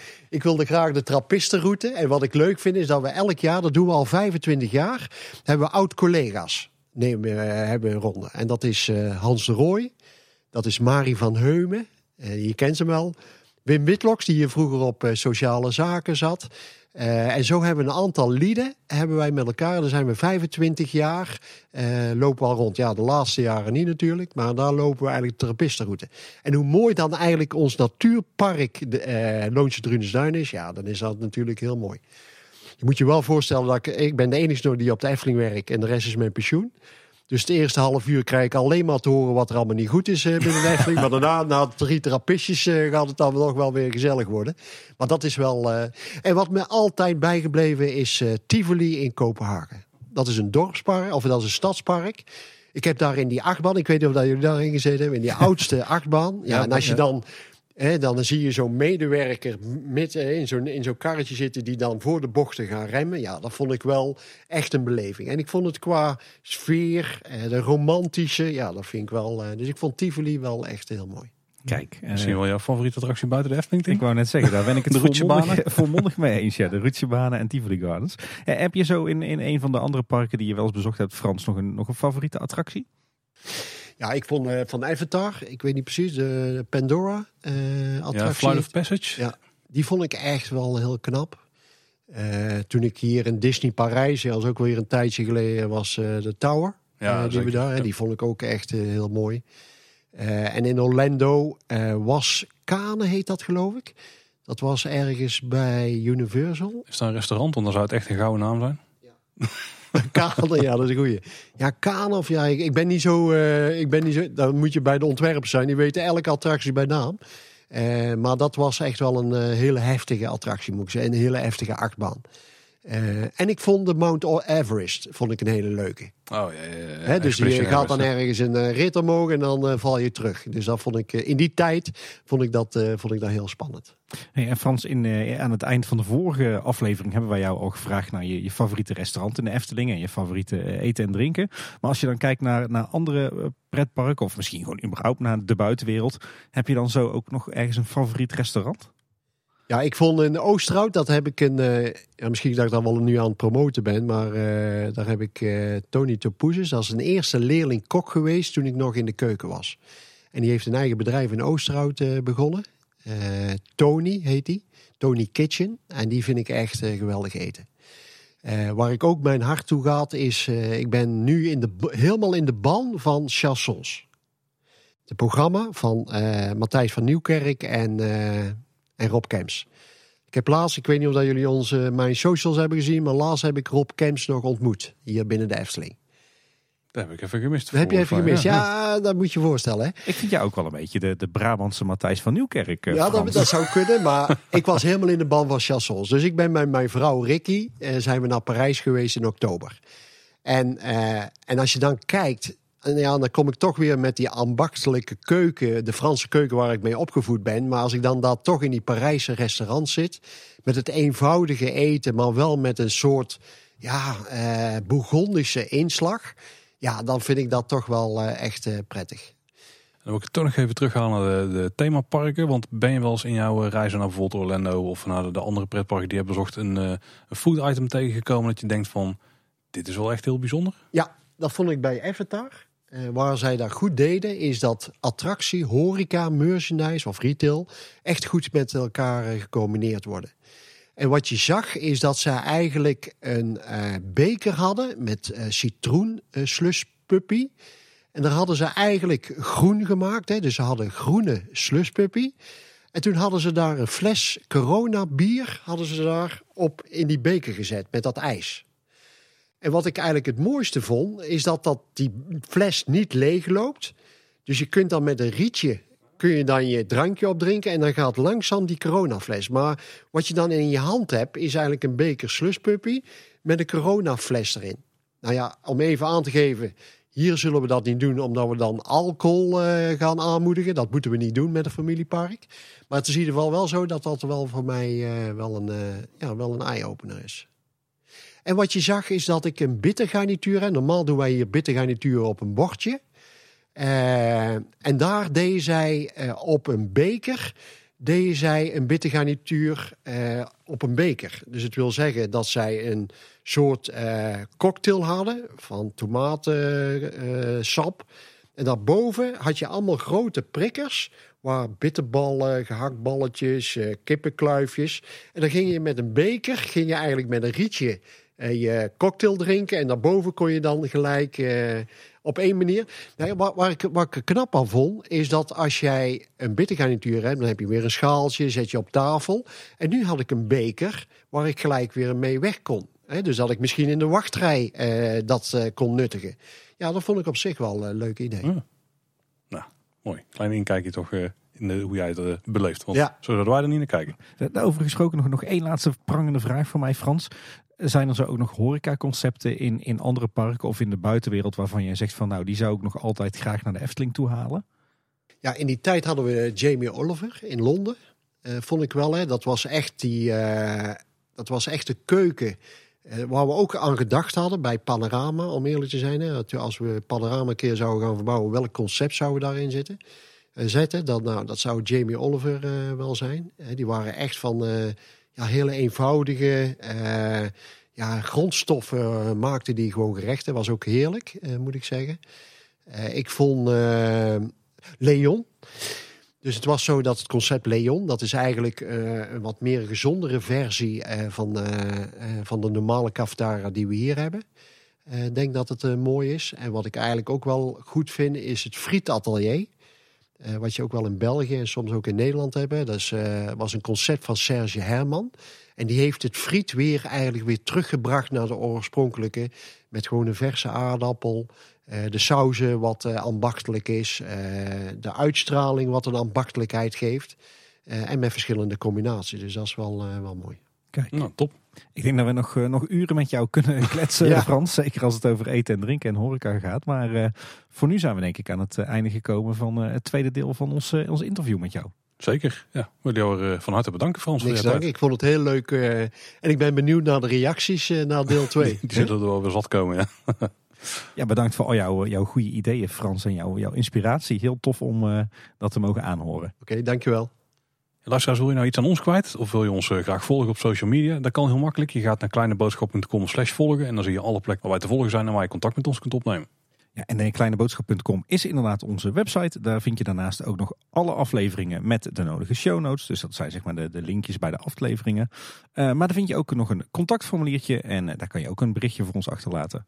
E-mailen kan naar info.kleineboodschap.com. En luister je ons nou in de podcast app, vergeet je dan niet te abonneren. Dan krijg je iedere maandagochtend weer een verse kleine boodschap in je podcastfeed. Ja, en luisteren kan natuurlijk ook via Spotify of gewoon via de website. Frans, als mensen jou willen volgen, waar kunnen ze het beste terecht? Ja, dan kun je via LinkedIn eh, kun je terecht. Eh, daar zit ik wel merendeels op. Af en toe wel eens bij Facebook, Instagram. Eh, dus, eh, en je zou Goene Inspirations eh, kunnen volgen. Hele goede tip. Kijk, Zeker. weten we meteen de naam van jouw eigen Ja. bedrijf, Frans. Goed zo. Dat was hij in ieder geval weer voor deze week. Bedankt voor het luisteren. Tot de volgende keer. En houdoe. Houdoe waar. Houdoe!